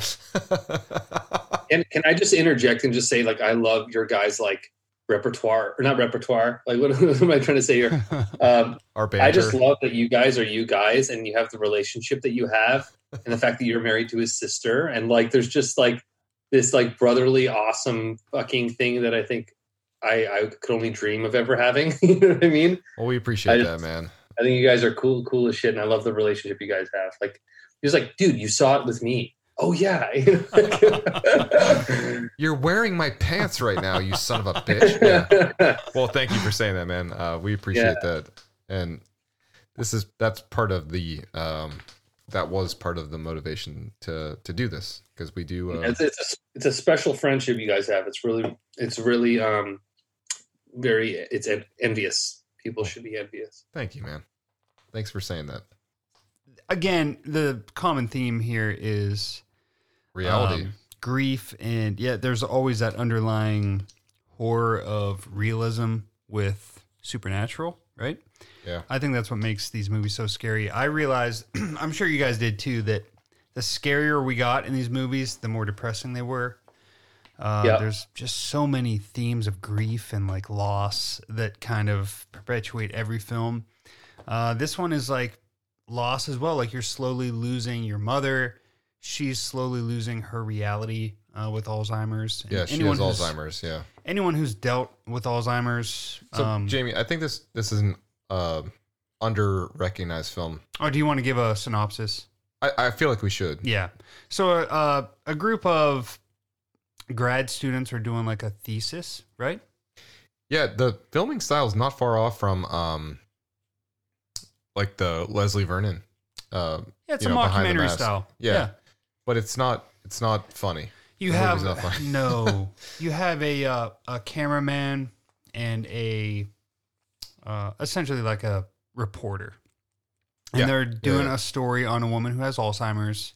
Uh, they're paying the family. It's a, just a daughter and the mother, uh, but they're on the verge of losing their house. So they're doing this. They agree to do this documentary, um, and these people agree to pay them, you know, a certain sum of money so that they're going to help them like retain the house. and they need the money. Yep, they need it. So the mother is very reluctant. Like, I don't really want you guys. And like, this is a very personal thing I'm going through. It, you know, it sucks. I don't really want you in my house and my business.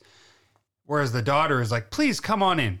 Um, do whatever you have to do because I'm pretty much financially responsible at this point and I'm out of money. Okay. Um, hey, speaking of which, Yeah. the daughter. Do you know what she's from?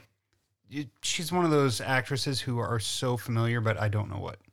Season three of Dexter. You She's just like- rewatched those. She's the pros like the prosecuting attorney. Yeah, but Hmm. yeah, yeah, yeah. I love that I show. haven't seen I haven't seen it since, you know, I did the original watch. hmm Same. Uh, but yeah, so the mother has Alzheimer's, and slowly she starts to go mad. Uh, but she's also possessed. Yeah, It kind of crosses, and uh, I think there's a lot of, you know, I was reading something where I don't remember what I was reading, but they were saying that the possession in this case is sort of an allegory for the pain and agony uh, that is that Alzheimer's can cause. You know, for Yeah. for not only the the person experiencing it, but all those around The uh, family, that person. yeah. Yep. So yeah, it's pretty heavy. It- you know, it's a heavy movie, but also so goddamn scary. it's terrifying. The shots, like, um, I remember one prominent shot when um, she's like working out in the garden. She's like holding a snake or something. Oh, there's a lot of uh, snakes in this one. Yeah, and the camera pans toward someone coming out of the house, and it pans back toward where Deborah was working, and like then she's like, she's there, like right in front of. Yeah. I just I remember that shot the first go through, and then watching it again this week. Um, that one rattled me. There's a lot of that. Like that one where she's just up on the counter. You're like, what? It, this is one of those like similar to a paranormal activity that does a whole lot with a little, you know. Yeah, yeah. Um, because it it didn't, Maddie, to your point about Evil Dead, which feels like it had a hundred million dollars. This movie feels like it had twenty bucks. Yeah. Um, Mhm. which it didn't. You know this this was a way bigger budget than than one would think. I think. However, it feels like a very like small indie film, and uh, yeah, it's scary. Well, you know, another thing I noticed here Looks upon scary. these rewatches is that sometimes the lower budget movies are the scariest because they don't have all that all the bells and whistles to kind of. Well, I also feel like You they know, got throw you off. made because it was a good story. Yeah, yeah. You know, Yep. Yeah, yeah. which I feels like an uncommon thing. Um, it's like anything in life. Sometimes shit happens because you know the right person, and sometimes shit happens because you're super talented. Yeah. I also love the setting of this movie though. This fall. Yeah, man. Yeah. I mean, the the daughter wearing those flannels, like I have every shirt she wears, I have Oh yeah. in one in one form. So the story gets pretty heavy, like or not heavy, but um I don't even know the word convoluted at the end. Like it starts to get like serial killer. The yeah, well, we don't have to go there. You know, Uh, yeah, but the scene where she like her head like detaches and she tries to eat the girl. That's the scariest scene for me.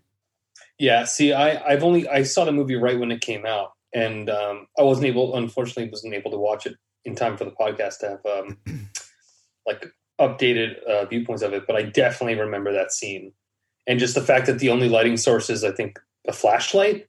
yeah. Am I right there? So it's like yeah, or like the already light of just- the camera or whatever. The yeah. end is Yes, very like very Blair Yeah. Witch ish. Yep. Yeah. Yep. Yeah, because they're in like Yeah. a cave at the end. Yep. Yeah, yeah, yeah, and just the way they made Deborah Logan look too. That sort of at one point, like her hair is like you know she's losing her hair and it's slicked back, and it's very sort of like decrepit witch type of you know look. And she's just unsettling to look at to begin with. Very much so. Yeah, they they legitimately they assign like a physical um like a depreciation of like her physical nature. Um Yeah, and it aligns with what's happening happening mentally and her possession too. Sure. Uh, it all happens sort of at the same time, but yeah, it it's very very upsetting to look at. Yeah. and then Mhm. Another Oh, yeah. theme that this one kind of uh, has for sure, and that is in a lot of these movies, is guilt. Uh, you know, the daughter Yeah. feels guilt, you know, for being responsible for the mother, and yeah. So there's a lot of that one, and uh, a lot of guilt in this one for sure. It's a heavy ass concept we all deal with every day. Yeah, this Yeah. is a scary one, right, John? Dude, th- great pick. I'll fall asleep at your house again watching Yeah. it. Yeah, let's do it. My so my wife actually stayed up, which is weird because Yeah, typically yeah. she's the one to fall asleep, and she was like, she wouldn't like. Typically, I would go upstairs to bed at that point, and she was like, "Oh no, you will stay down here."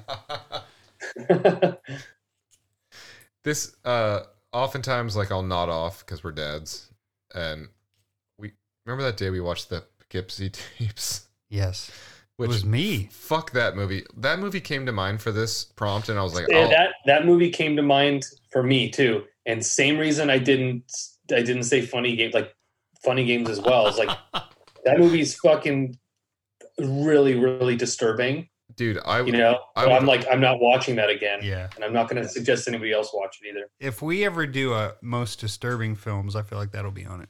and then I'll talk about my recollection of it from. But fucking Jamie, this is one of those experiences where I'm over there watching it with him, and he he nods off, and then I was like, I had to get in my car and then drive home afterwards, and I don't I don't live a mile away like I used to, so I was like, 15 minute drive, like looking in the rearview mirror, thinking that there was going to be a goddamn amputee chasing me down the street like T1000. I think you said you. Uh, I think you said you crab walked to the car, right? Dude, Because I- you were worried something oh, would be under it. Yeah. Ugh. Yeah, Uh, man. Great Yeah. pick. You texted me the next morning like, "You fuck, you fell asleep." Yeah. Thanks a lot. All right. Let's, let's go to the next movie. All right. I'm heading to 2012 to the movie Sinister.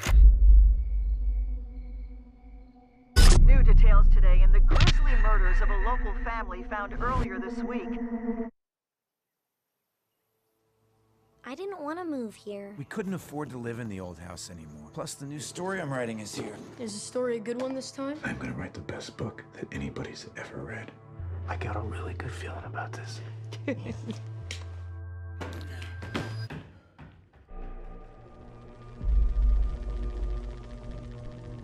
You gotta be kidding me. Family hanging out. Barbecue 79.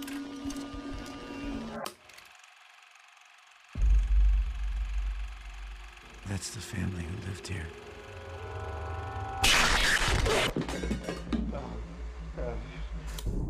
You think these are serial murders? I don't know. The First one I found dates back to the 60s. The only link between all these cases is the symbol. The symbol is associated with a pagan deity named Bughuul. He consumes the souls of human children. Damn, another one that I wasn't able to track down to watch in time for the podcast. Oh, have you seen it though, Maddie? No, I haven't. Oh I heard, I've heard about it for years, and I always just remembered the like the demon or whatever looking like Mick from Slipknot. Bughuul. And then and then seeing like a trailer with Ethan Hawke and, and and just the time it, the period that it came out, I was like, oh, this is just Not this is not going to be a good movie. and then I would hear from like I would always hear from people who weren't necessarily horror fans be like, "Have you seen Sinister? That's the scariest movie ever." And I would just think of the poster and like the trailer and be like, "Oh, this is definitely not for me." You know what I mean? Like just Yeah. it just never seemed like I don't know, it just seemed like early 2000s sort of schlocky kind of stuff or something. I don't know. So it definitely has elements of that. Um, and I'll say uh, Ethan Hawke's sweater is the scariest part of the movie because he wears it for every scene. uh, I think of the film. I feel like that's like typical. Like, hey, how should we dress our author or our if someone's a writer, Yeah. and our best, like my best friend Connor, I think he has the He- same sweater and he wears it every day. he Yeah. he has like the Inspector Gadget closet of just those sweaters. yeah, it's like Shaggy like from Scooby Doo. It's like, oh, Author- my green V-neck. Authors should always look like they smoke a pipe but don't. yes, Yes, and he does. Uh, all right. However, so this came out in 2012, directed by Scott Derrickson. Our boy Ethan Hawke's in it. Um, but it's all about a washed up. He's like a true crime writer, uh, who writes about like actual, you know, true true stories that are occurring. His name's Ellison Oswalt, which is not a good name. Um, Ellison Oswalt. Yes, Ellison Oswalt. It's like let me take the last name of two authors. That's exactly what they did. Yep. uh, but he finds a box of these like uh, Super 8 uh, home movies in their their new house, and they had to kind of relocate based off of uh, his past uh, interactions in his career. Um, so there's that like again we we talk about the discomfort of like physically creating an environment that's like based in actual reality. Um, Mhm. So one could one could empathize with the idea, like if you're a professional, regardless of your career, of how uncomfortable it would be to have to like pick up and move based off of something that happened in your career. Got to bring your kids, you know, and it that would be a difficult and challenging thing, right? Mhm. Uh, but they get to this new house. Uh, they find this box of Super 8 films, or he does, uh, and he has a way to to play these. Um, and he's uh, found that they're kind of influencing a research project that he's doing for his job. Uh, and they're all related to this like horrific crime that took place. Um, but this whole fucking movie, uh, I think the imagery is really what makes it frightening. Ugh. Um, God, so disturbing. it, it really is. Uh, and the imagery on the Super 8 film and the the delivery of like the Super 8 content, I think is very, very upsetting. It makes it scarier, man. That Yeah. real and hearing it, you know. Hearing it play, Yeah. Uh, it's one of those things with, like being at a haunted house where you're like, I'm over, like every sense is overwhelmed at the moment. Yeah, yeah. Um, so they they kind of do that well in this movie. I feel um, it does have a good t- uh, twist at the end. Um, but yeah, the whole sensation of like moving to a new environment, we kind of talked about is is daunting in in of itself, um, especially if it's propelled by something that's like career disrupting. Uh, Yeah. So yeah, it, it's a good one. Um, but Jamie, to your prompt of scariest scene, I know we talked about this with the pool party episode, but that Super 8 film with the the, the pool party is fucking disabling uh for one's senses. Yeah. I have to say they are all Upon this rewatch, they are all very disturbing in their own way. The one that kind of got me this time was the lawnmower. God and that like jump he does where he's like, "Oh god, I have to chug my whiskey bottle." Yeah. oh, dude. Yeah, and he's like he's descending in his in, into his own madness. Yeah. You're like, is this guy just a drunk? Like, what's happening here? Uh, they make that a theme too, where like he has to explain to his wife and then to the cop, like, Yeah. "No, I'm, I- I'm not a drunk." Yeah, to to Maddie's point of like, there's nothing worse than the idea of being, uh, feeling like you're not reputable and experiencing something that's like clearly fucked and horrifying, and it's like, no, Yeah. okay, yes, I did have one bottle of whiskey last night. I night. did have one full bottle. It's fine, but listen, yeah, Yeah. So, Jamie, thoughts on Sinister? dude so like i it's one of those movies i notice something new every time you know Yeah. and also when he starts watching those super 8 tapes you almost get like a clark griswold vibe like you can't help He should have a pink, uh, like condom hat Turban, on. yeah. But- whatever he's wearing in Christmas Vacation. you instantly yeah, in the attic. Yeah. yeah, when he's Yes. up in the attic. you instantly are just like this is beyond and so maddie to your point in the 2000s those early mid 2000s you were like everything that came out was like okay you're just trying too hard this isn't scary um this is just shitty this movie i went into it with that exact thing it's not shitty and it's not it's not trying too hard it it really is like No, you go into it, you're like, oh, here's another one. yeah, here we go again. And you're right, Ethan Hawke. It's like this isn't going to be scary. Um, no, it is, and it's really, it's really disturbing. Um, and if you haven't seen this one, which you have not, um, I 100% recommend it. All right. Well, Maddie, I hate to say this sentence, but uh, let's head to, to your last one. No.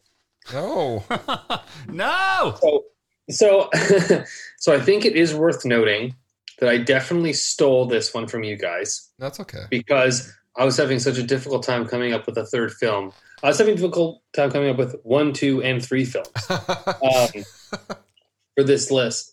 Um, but when you mentioned, um, the, well, the, the my my pick would be, and and thank you for letting me steal this this choice because it really is a good choice and um, one I agree with as well.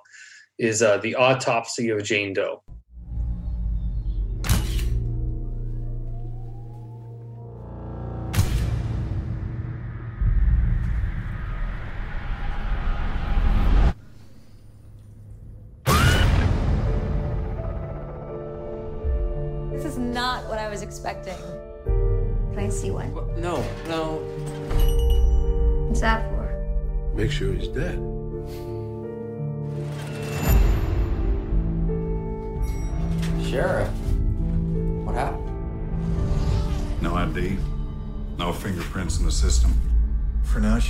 She's a Jane Doe.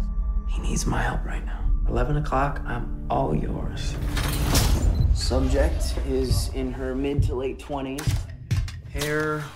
and that movie is brilliant. Um, it's truly terrifying, and again, like a lot of the films we've talked about, uh, there's there's the underlying subject matter of of grief and loss, but also slow burning, tension building. Um, you're just you're con- you can't look away from the screen, but you constantly want to because you're waiting for something to move and and creep and jump at you, and it never does when you think it's going to. And um, uh, in terms of we uh, most of the films we've talked about, I think all of them are are no older than twenty ish years. You know, so I consider that new in, in my mind. Um, and so again, for like a, a new ish film to be as scary as it is, is uh, I find sometimes a, a rarity. And this is one of those cases where they just did absolutely everything right and it still holds up. And and when I had to rewatch it for this podcast, um, my palms were like sweating the whole time watching it. I'm, I'm sitting here in my office when I watch these movies, um, and I don't know if you guys know, but like you can see behind me, I have like that's the back door to the backyard, and I live in like a rather foresty area next to an escarpment, so I'm always waiting for something to like claw at that door or jump up at that door all the time. And so when I'm sitting here at night watching any of these movies, it's been horrific. But um, but that one especially, yeah, it was. Uh, I'm rambling at this point, but no, it's um, it's brilliant and it's terrifying. This was the one my my wife turned the lights off um, while I was watching. Um, Ah, yes, you were saying earlier, yeah, yeah. and and listen, man, if you needed uh, to borrow anything from either of us, you could have it. So we're we're glad to to to let you have this I one because it's it. it's a great fucking pick. Um, but I I my wife and I both really enjoy this movie. And our buddy uh, Chris Garofalo, who's another fantastic uh, graphic designer, made a glow in the dark print of this film, which is actually sitting right over there. Maddie, you can't see it, but Jamie and I are looking at it. Yeah. Um, it's an amazing. Yeah, I know. Chris. He's he's a great dude. Oh, Oh. so good. As good as Yeah. they come. Love that. Yeah, Love that. one man. of the kindest. You know what's One of funny is kindest. we had him on our show, and um, he actually reached out to us, and then he was like, "Well, you know, I saw that you guys had uh, Maddie Tobin on, so it's like, well." Yep. We are like, yeah, well, great. I haven't dude. seen him in a long time, but yeah, I miss that dude. He's great. He is yeah, we love that guy. We drank way too many beers, like virtually with him. That was one of those things where I was like, yeah, first time I saw him, he was in the hotel like like ice bucket area, and I was like, Chris, and he's like, huh? I was like, Maddie, and he's like, dude, and then we consisted of drinking the night away. So Yeah. it's yeah, and that happened to us real hard uh, with him on like a Tuesday. We are like, 'cause Every time t- we talked to him, because we did a prelim call Yeah. that lasted like typically our prelim calls with guests is like it could be anywhere from like five to thir- five minutes to thirty minutes. Typically, with him it was like three hours. Just the prelim, just the preliminary call. yeah, yeah. and by the end, it was like, so why don't why do you feel like your dad doesn't love you? I just I just learned your name. Those no, those are the best phone calls. Like when, when you when you meet a new person and, and you get that deep into stuff, it's just like ah, yeah, you're good. You're one of the good ones. You know what I mean? Yep. Yeah, fucking love that guy. he But was like pulling out reserve craft beers from the the special cooler that he has. Yeah. Uh, but yeah, so he did a print for this movie, um, which verifies uh, how much we we absolutely love it. Yep. Um, but this is a good one. It does it it builds that tension. It, it reflects super hard on, uh, you know, the trials and tribulations of life. Uh, you know, the Emile uh, Emile Hirsch character is is struggling with like breaking bad news to his dad, which he never gets, you know, never gets to do. I guess. Um, Star power in this movie. Yeah, Our man. boy Brian Yeah. Cox. Brian Cox, the star of Trick or Treat. yeah. Wilkins. Yep. Yeah. Uh, but yeah, this movie's so good, and it it really is um, causes one to kind of pause and deal with uh, reality in in many different ways uh, as Yeah. the story begins to manifest. I don't want to spoil too much, but Yeah. uh, uh, this is certainly an unsung hero. Uh, 2016. This is an underrated, very underrated. Very. young- Yeah. Which Yeah. is weird because, like we said, with the star power, you know, Again, agree. it's, it's, it reminds me a little bit of the Evil Dead situation where when, when this movie was being marketed, I heard about it all the time, and it was marketed from kind of uh, from a prestigious sort of place. It, it came up, you know, how am I trying to say this now? Um, it had a really great reputation of being a, a great film, and it's all anybody talked about for for quite a while, and and even the reviews were glowing, but then again kind of disappeared. You know and i forgot about it too which is why when you brought it up i was like oh shit. Yeah yeah yeah. That movie was fantastic. You know um and I feel like we kind of happened upon it on accident. Um, I remember watching it with my wife.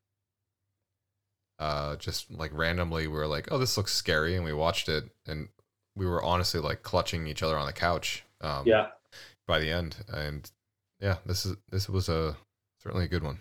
and here's the thing is like and i was going to bring this up when you guys were talking about um the taking of deborah logan like i think this film's biggest issue was its title if, if there's a reason why anybody hasn't watched it but has heard of it but hasn't watched it it's its title because it falls into this trope around that same time frame we were talking about before where you have like the exorcism of emily rose the taking of deborah logan the autopsy of jane doe the this of this sort of you know it was always the the something of this old fashioned name, Yeah. and it became this, and so much so that the taking of Deborah Logan, when that got put on Netflix, they dropped Deborah Logan off the name of it. I don't know if you guys Oh. remember that, and changed the name to just The Taking Dude, no, I didn't.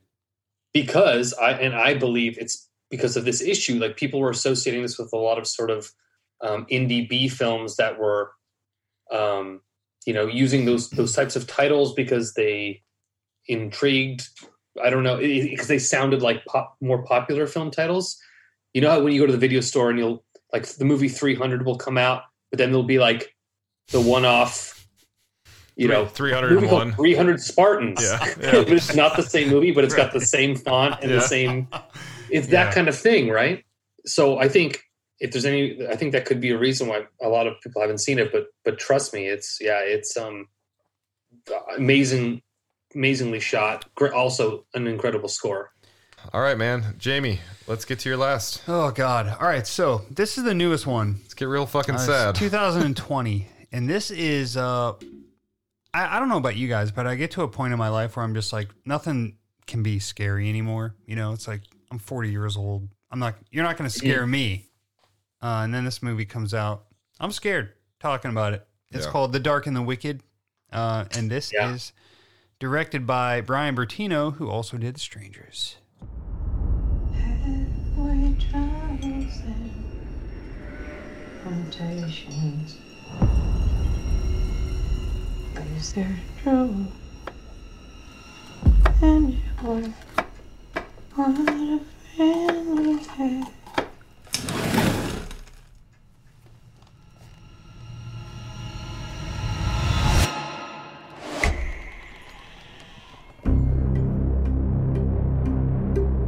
Your mama, she was saying things. She would sit right beside him, just whispering. Didn't know that until now. Till this right moment. Yeah. But dude, I completely agree with you on because I remember you texted me, uh, you got to check out the Dark and the Wicked, and it was in a moment where, um, my wife and I were like scrolling through Netflix, doing the thing where it's like, well, what are we gonna? Should we go? Should we go to bed or should we stay up for nine more minutes? Like, what? What are we gonna do here? Um, and you texted at the per- perfect moment, and you said like, "Oh, you gotta check out this movie." And I just remember texting you back, you know, an hour and ten minutes later, saying like, "I'm fucking overwhelmed right now." Yeah, that's what you said to me. Yeah. I'm I'm overwhelmed with fear. Yeah, Yeah, that was a that was a scary fucking film. yeah, It is, uh, and also very heavy. it is super heavy. There's no. This is one of those movies too. Like, so we kind of talked about how these other movies, like, um, uh, what was it, Penny Dreadful, will interject a little bit of humor. Even uh, the strangers, like Glenn Howerton's characters, a little bit of humor in there, right? Like Yeah. not much, but a little bit. This one really doesn't have shit. This one is No. just like you're in fucking hot ass Texas and it's going to be relentless the entire movie. There's going to be sheep bang like the entire time. Yeah. like you're going to be uncomfortable. You're it's it's unnerving from start to finish. Yep. Like you don't you don't get there's not a moment to kind of of levity at all. No. And I, but I it's not um and it's dark, but it's not like uh but it's I don't want to say entertaining, but it, it works. It's not like fuck this is killing me slowly. It's like it keeps you riveted. yep. yeah. Is it Texas though? I feel Yeah, like it's it's like Texas. no no place USA. Texas. Yeah. Yeah, I dude. But again, back to the real life horror element of all of this. Like this certainly has that component. um Oh fuck. I'm just thinking about So, real quick, I just realized we didn't do a synopsis. If you haven't seen this movie, it's uh, about a family in Texas. Um, the dad is on his deathbed in the house. The wife, the mother, is dealing with it by herself. The children, who are well into their adulthood, uh, decide to come down. The brother and sister come down to kind of help, you know, get the dad in the ground, I guess, essentially. Uh, but the mother is in a bad place and she tells them, like, you shouldn't have come. I'm dealing with some stuff here. Um, she's totally not herself. what they don't realize is there's a demon uh, possessing the house. I guess they don't. They they never really kind of clarify who or what the demon is possessing, uh, but it's certainly that family. And so the the kids kind of come in and they're in a bad deal. Um, everything around them is pretty dark. Uh, the I'm not going to do spoilers, so Yeah. I don't I don't know that a lot of people watch this one, but do you guys have a um any like I don't know thoughts on this one, like scary scenes or It's hard. It's kind of hard to talk about this one without spoiling anything. Yeah. I have one scene in, in particular, um, and it's not that it was scary in the terms of like a jump scare. And I won't describe the scene because I don't want to spoil it for anybody because it is a really good, good, good film. Um, but I'll say the kitchen, the kitchen scene. Um, how do I describe it to you? Cutting In the latter half of the film. Oh, okay. Hmm. Kitchen scene later. I need I Kitchen need more detail. Um, um, our second character, Oh yeah, yeah, yeah. brother, it involves a brother in a kitchen. Oh yeah, no, I got you. When Yep. he returns home, yeah. Oh, oh, in his kitchen. yeah. Oh my god. That's got to be what he's referring to, Ugh. dude. Yeah, Wor- worst, uh, worst scene of the movie for sure. Dude. yeah, yeah. That and I literally had to. I, I won't lie. When I watched Mm. the first part of that scene, and in my brain, I was like, I know it's coming right now. Yeah. And so I literally had to do this Yeah. and kind of like, kind of like peek through my fingers. You know what I mean? But like, okay, Yep. okay, Yeah, okay. the- and then when said scene kind of ended, it's the the sort of consequence of this that scene that I think is the most upsetting and, and scary. Agreed. And it's interesting too because like as the main character um the daughter is like all these things are happening where people in her per- periphery are kind of going away for Mhm. lack of a better term. Uh you are witnessing them going away and then you are also witnessing her absorbing the information that they've gone away and Yeah. that is so fucking terrifying um Yeah. and it's interesting because scene after scene it's like her absorbing bad news essentially and watching her fantastic acting of dealing with absorbing that bad news and then the one scene where she like the daughter of somebody comes to the house and is like hey grandpa you know killed himself last night or whatever the fuck uh and then she's like oh that's terrible news do you want to come inside that sequence when like that young girl comes in and then is like You talking about the granddaughter of Charlie? yes Yeah. yeah that sequence That's is- my scariest scene. yeah, Yeah. dude it's Oh, so, it's yeah, so yeah, scary. yeah. Yeah. it is so scary Yeah. Uh, and it's Yep. so well shot And like you kind the thing is at that point you kind of know what to expect, but you don't because of the priest. And because that the- had happened already yeah Yes. Yeah. And the second time we see the priest is the scariest. One of the scariest to me, but the granddaughter still to me is the i almost picked that one yeah yeah.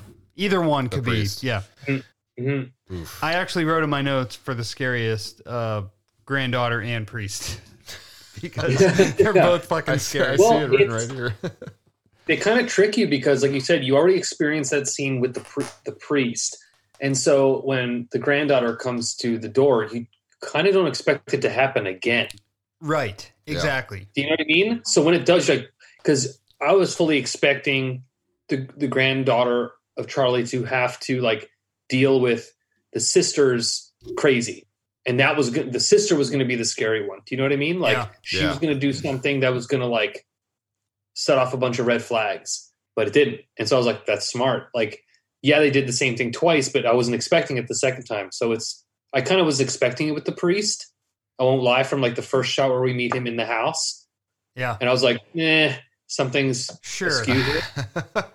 But that second time, I was like, whoa, fuck, you know? Wasn't, uh, Yeah, when that Yeah. priest is like, "Yeah, come outside," it's like, "No, I, I won't."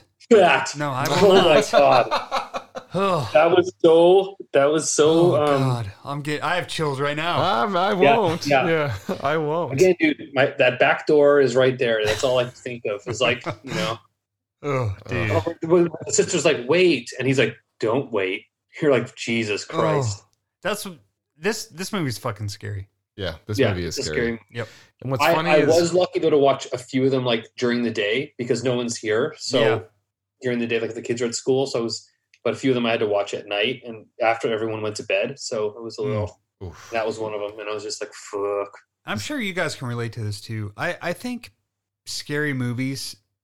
You and you and me could watch the same movie, but you watched it during the day or while you were on your phone or with a friend, and it just wasn't the same experience for you as it Wasn't the was for. John in his basement. You know, with the lights off. Like, they're like, I really encourage anyone Yeah. who's gonna go watch these movies that they haven't seen. Like, do it right. Like, fucking light a pumpkin candle, shut all the lights off, open a window Yeah. watch this shit too close to the window where you're gonna have to close it halfway through. Um, yeah, that's the only way to do scary movies, in my opinion. Well, it's kind of like the same sort of logic for when something's genuinely funny. Like you you know that something is funny to you when you're alone and you watch something funny and you and you laugh and you're by yourself because there's no one to kind of gauge that humor off of to be to find funny, you know, like and this is kind of the same thing with horror films. Like if you sit and watch it by yourself, you're going to know whether or not it's really legitimately scary because Yep. you're alone. So it's it's an untainted reaction. Yeah. yeah, And also for a lot of these movies, I was telling my wife, like, they weren't even though maybe I thought they were really scary the first time, like Strangers, for instance, like upon this rewatch, I wasn't necessarily scared. I was just like depressed. Um, and that's Mhm. how I felt with several of these movies on, after a rewatch. It was like, I- this movie's scary, but now that I'm rewatching it, it's not scary. It's just sad and Yeah. depressing. Uh, but Dark and the Wicked, like this is my third time watching it, still fucking scary. Yeah. I actually forgot about the film, and when you said, "Have you watched that?" I was like, "I think." And then when I when I looked, looked at the cover, I was like, "Oh no, that was that goddamn that was this is the second time you've had me watch this movie." yeah. yeah. So it's a And my, you know, when when you guys were asking me to, to pick three scary movies, like, I mean, there's probably you know at least a dozen that I could have come up with off the top of my head, but my whole angle was like, okay, well, we're doing this podcast, and like horror fans are going to be listening, and I got I got to have some sort of credibility here. like, I can't, I can't, you know, I can't say The Exorcist, and I can't, you know, Yep. these types of things. It, I have to pick something that's niche and, and a little bit that maybe people haven't heard of, and and and um, send people on a, a sort of journey of, of ch- discovering these movies they probably otherwise wouldn't have. Um, but I'm kind of glad that I picked the movies I did now because some of the ones you guys suggested, like Penny Dreadful and, and The Dark and the Wicked, and it's like um, those those are like almost like niche enough. Like I think like people get a nice little treat with those two that they most people probably haven't heard of because like I I hadn't, you know, and I consider myself a big horror fan. So um, nice. Yeah. Did you guys have any idea that the same guy who did Strangers did this movie? I I I, found not. out today when I wrote it down on this piece of paper. Yeah. Yeah. I don't really see a similarity between between the two. Do you? I I don't. I mean, how how many years apart were they? Strangers was what 2006 or five? Yeah, so Strangers was 08 and Dark and the Wicked Oh, was 2020. eight. Yeah. So 12, 12 years. years, yeah. 12 years apart. Yeah. And I think it's a testament to him. You know, there I really don't see any comparison. And he made a bunch of Sisqó music videos in between, right? Did he? The thong song? Is I that- think he, no, I'm totally fucking. Jesus, dude. I was like, I really respect this guy, and then it was like diminishing by the second. No, no, I'm just messing with you. All right, let's hit our last movie here. Let's do it. 2014 is my last pick, and it's also the last shift.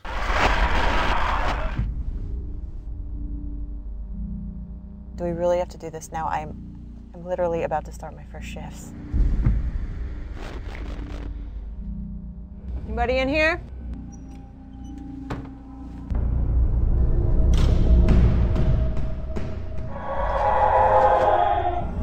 You are the lucky rookie to work the very last shift in this mausoleum.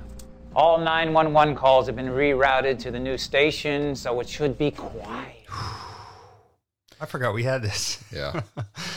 oh man. I couldn't find this movie anywhere to save my life. Oh man, I'm sorry. Yeah. Um, that sucks, man. No, it's So you- okay. I so feel you've like I never let you s- guys down. So you've never seen this? I have not seen this Oh, at man. all. All right, this is a it's a scary one. Um, Yeah. So- what's the uh, story, John? yeah, essentially, it's like a rookie a rookie cop who's on her first day, um, has like her very first shift as a police officer, um, and she serves her first shift in the last night of a closing police station. Precinct. Yeah. So like the the the closing precinct. They just have some like evidence left behind that like Well- needs guarded, and the hazmat crew's coming to pick it up. So she yeah, there's a hazmat team coming to pick up like this, what they refer to as biohazardous waste. Uh, that's like in the evidence locker. I think he says shit stained clothes. Yeah, It's like ugh. dude, that character, by the way, That guy's scary as fuck in his own right. that guy is an Turn action. around. He's a cigarette with a mustache, like a human cigarette with a mustache and toupee. Like that's what that man is.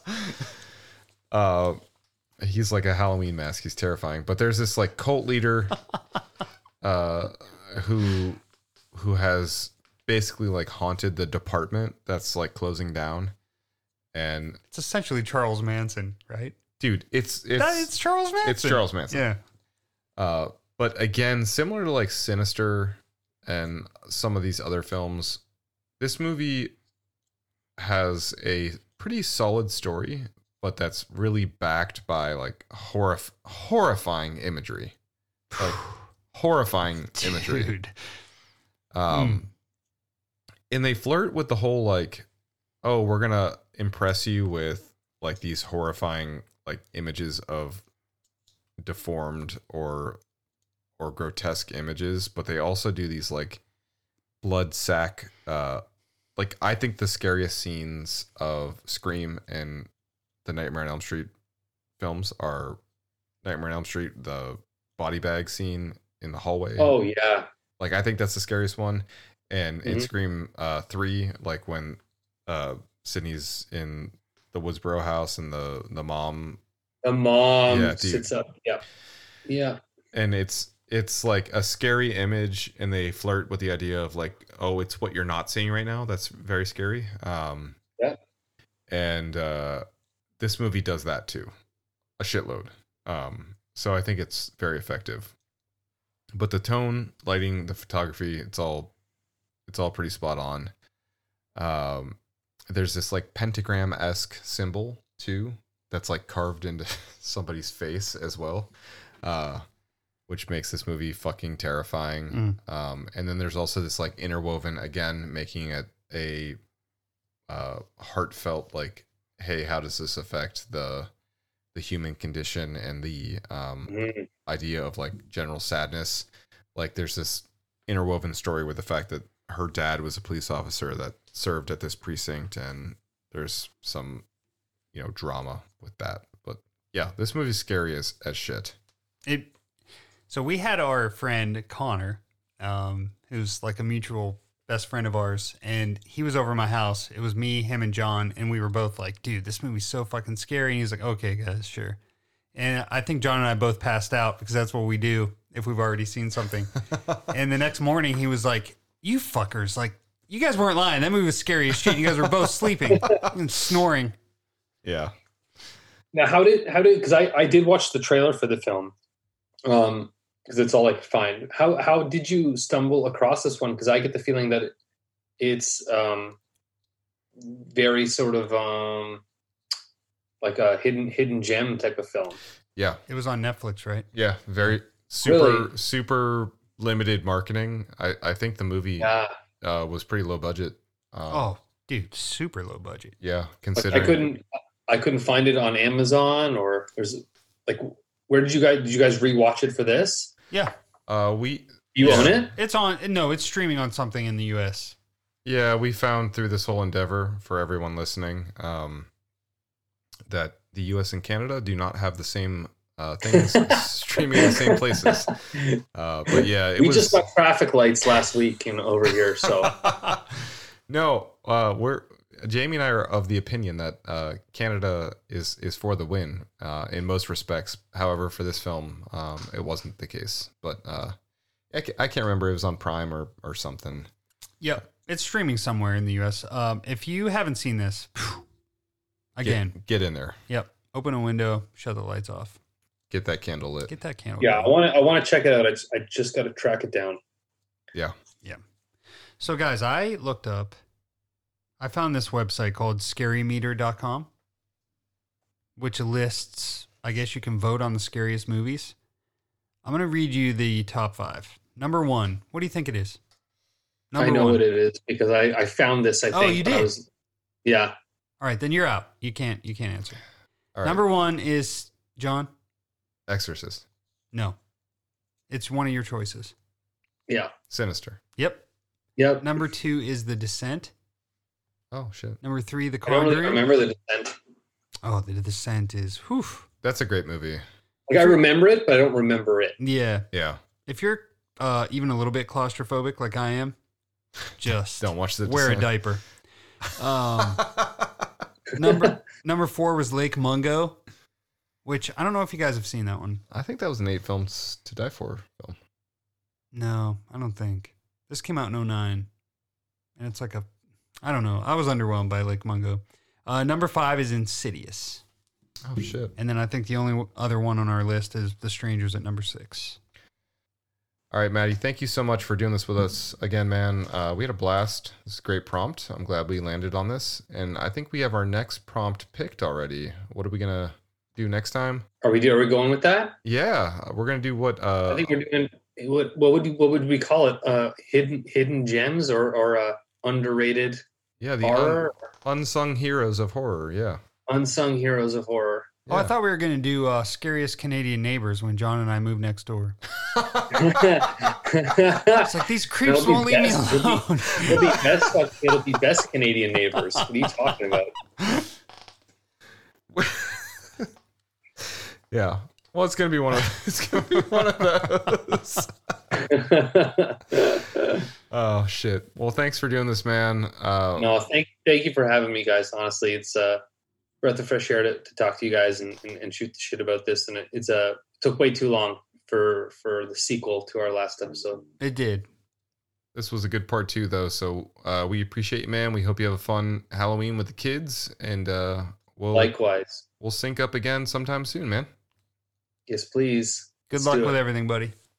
You guys too. All right, talk to you soon. Lots of love. Wake her up,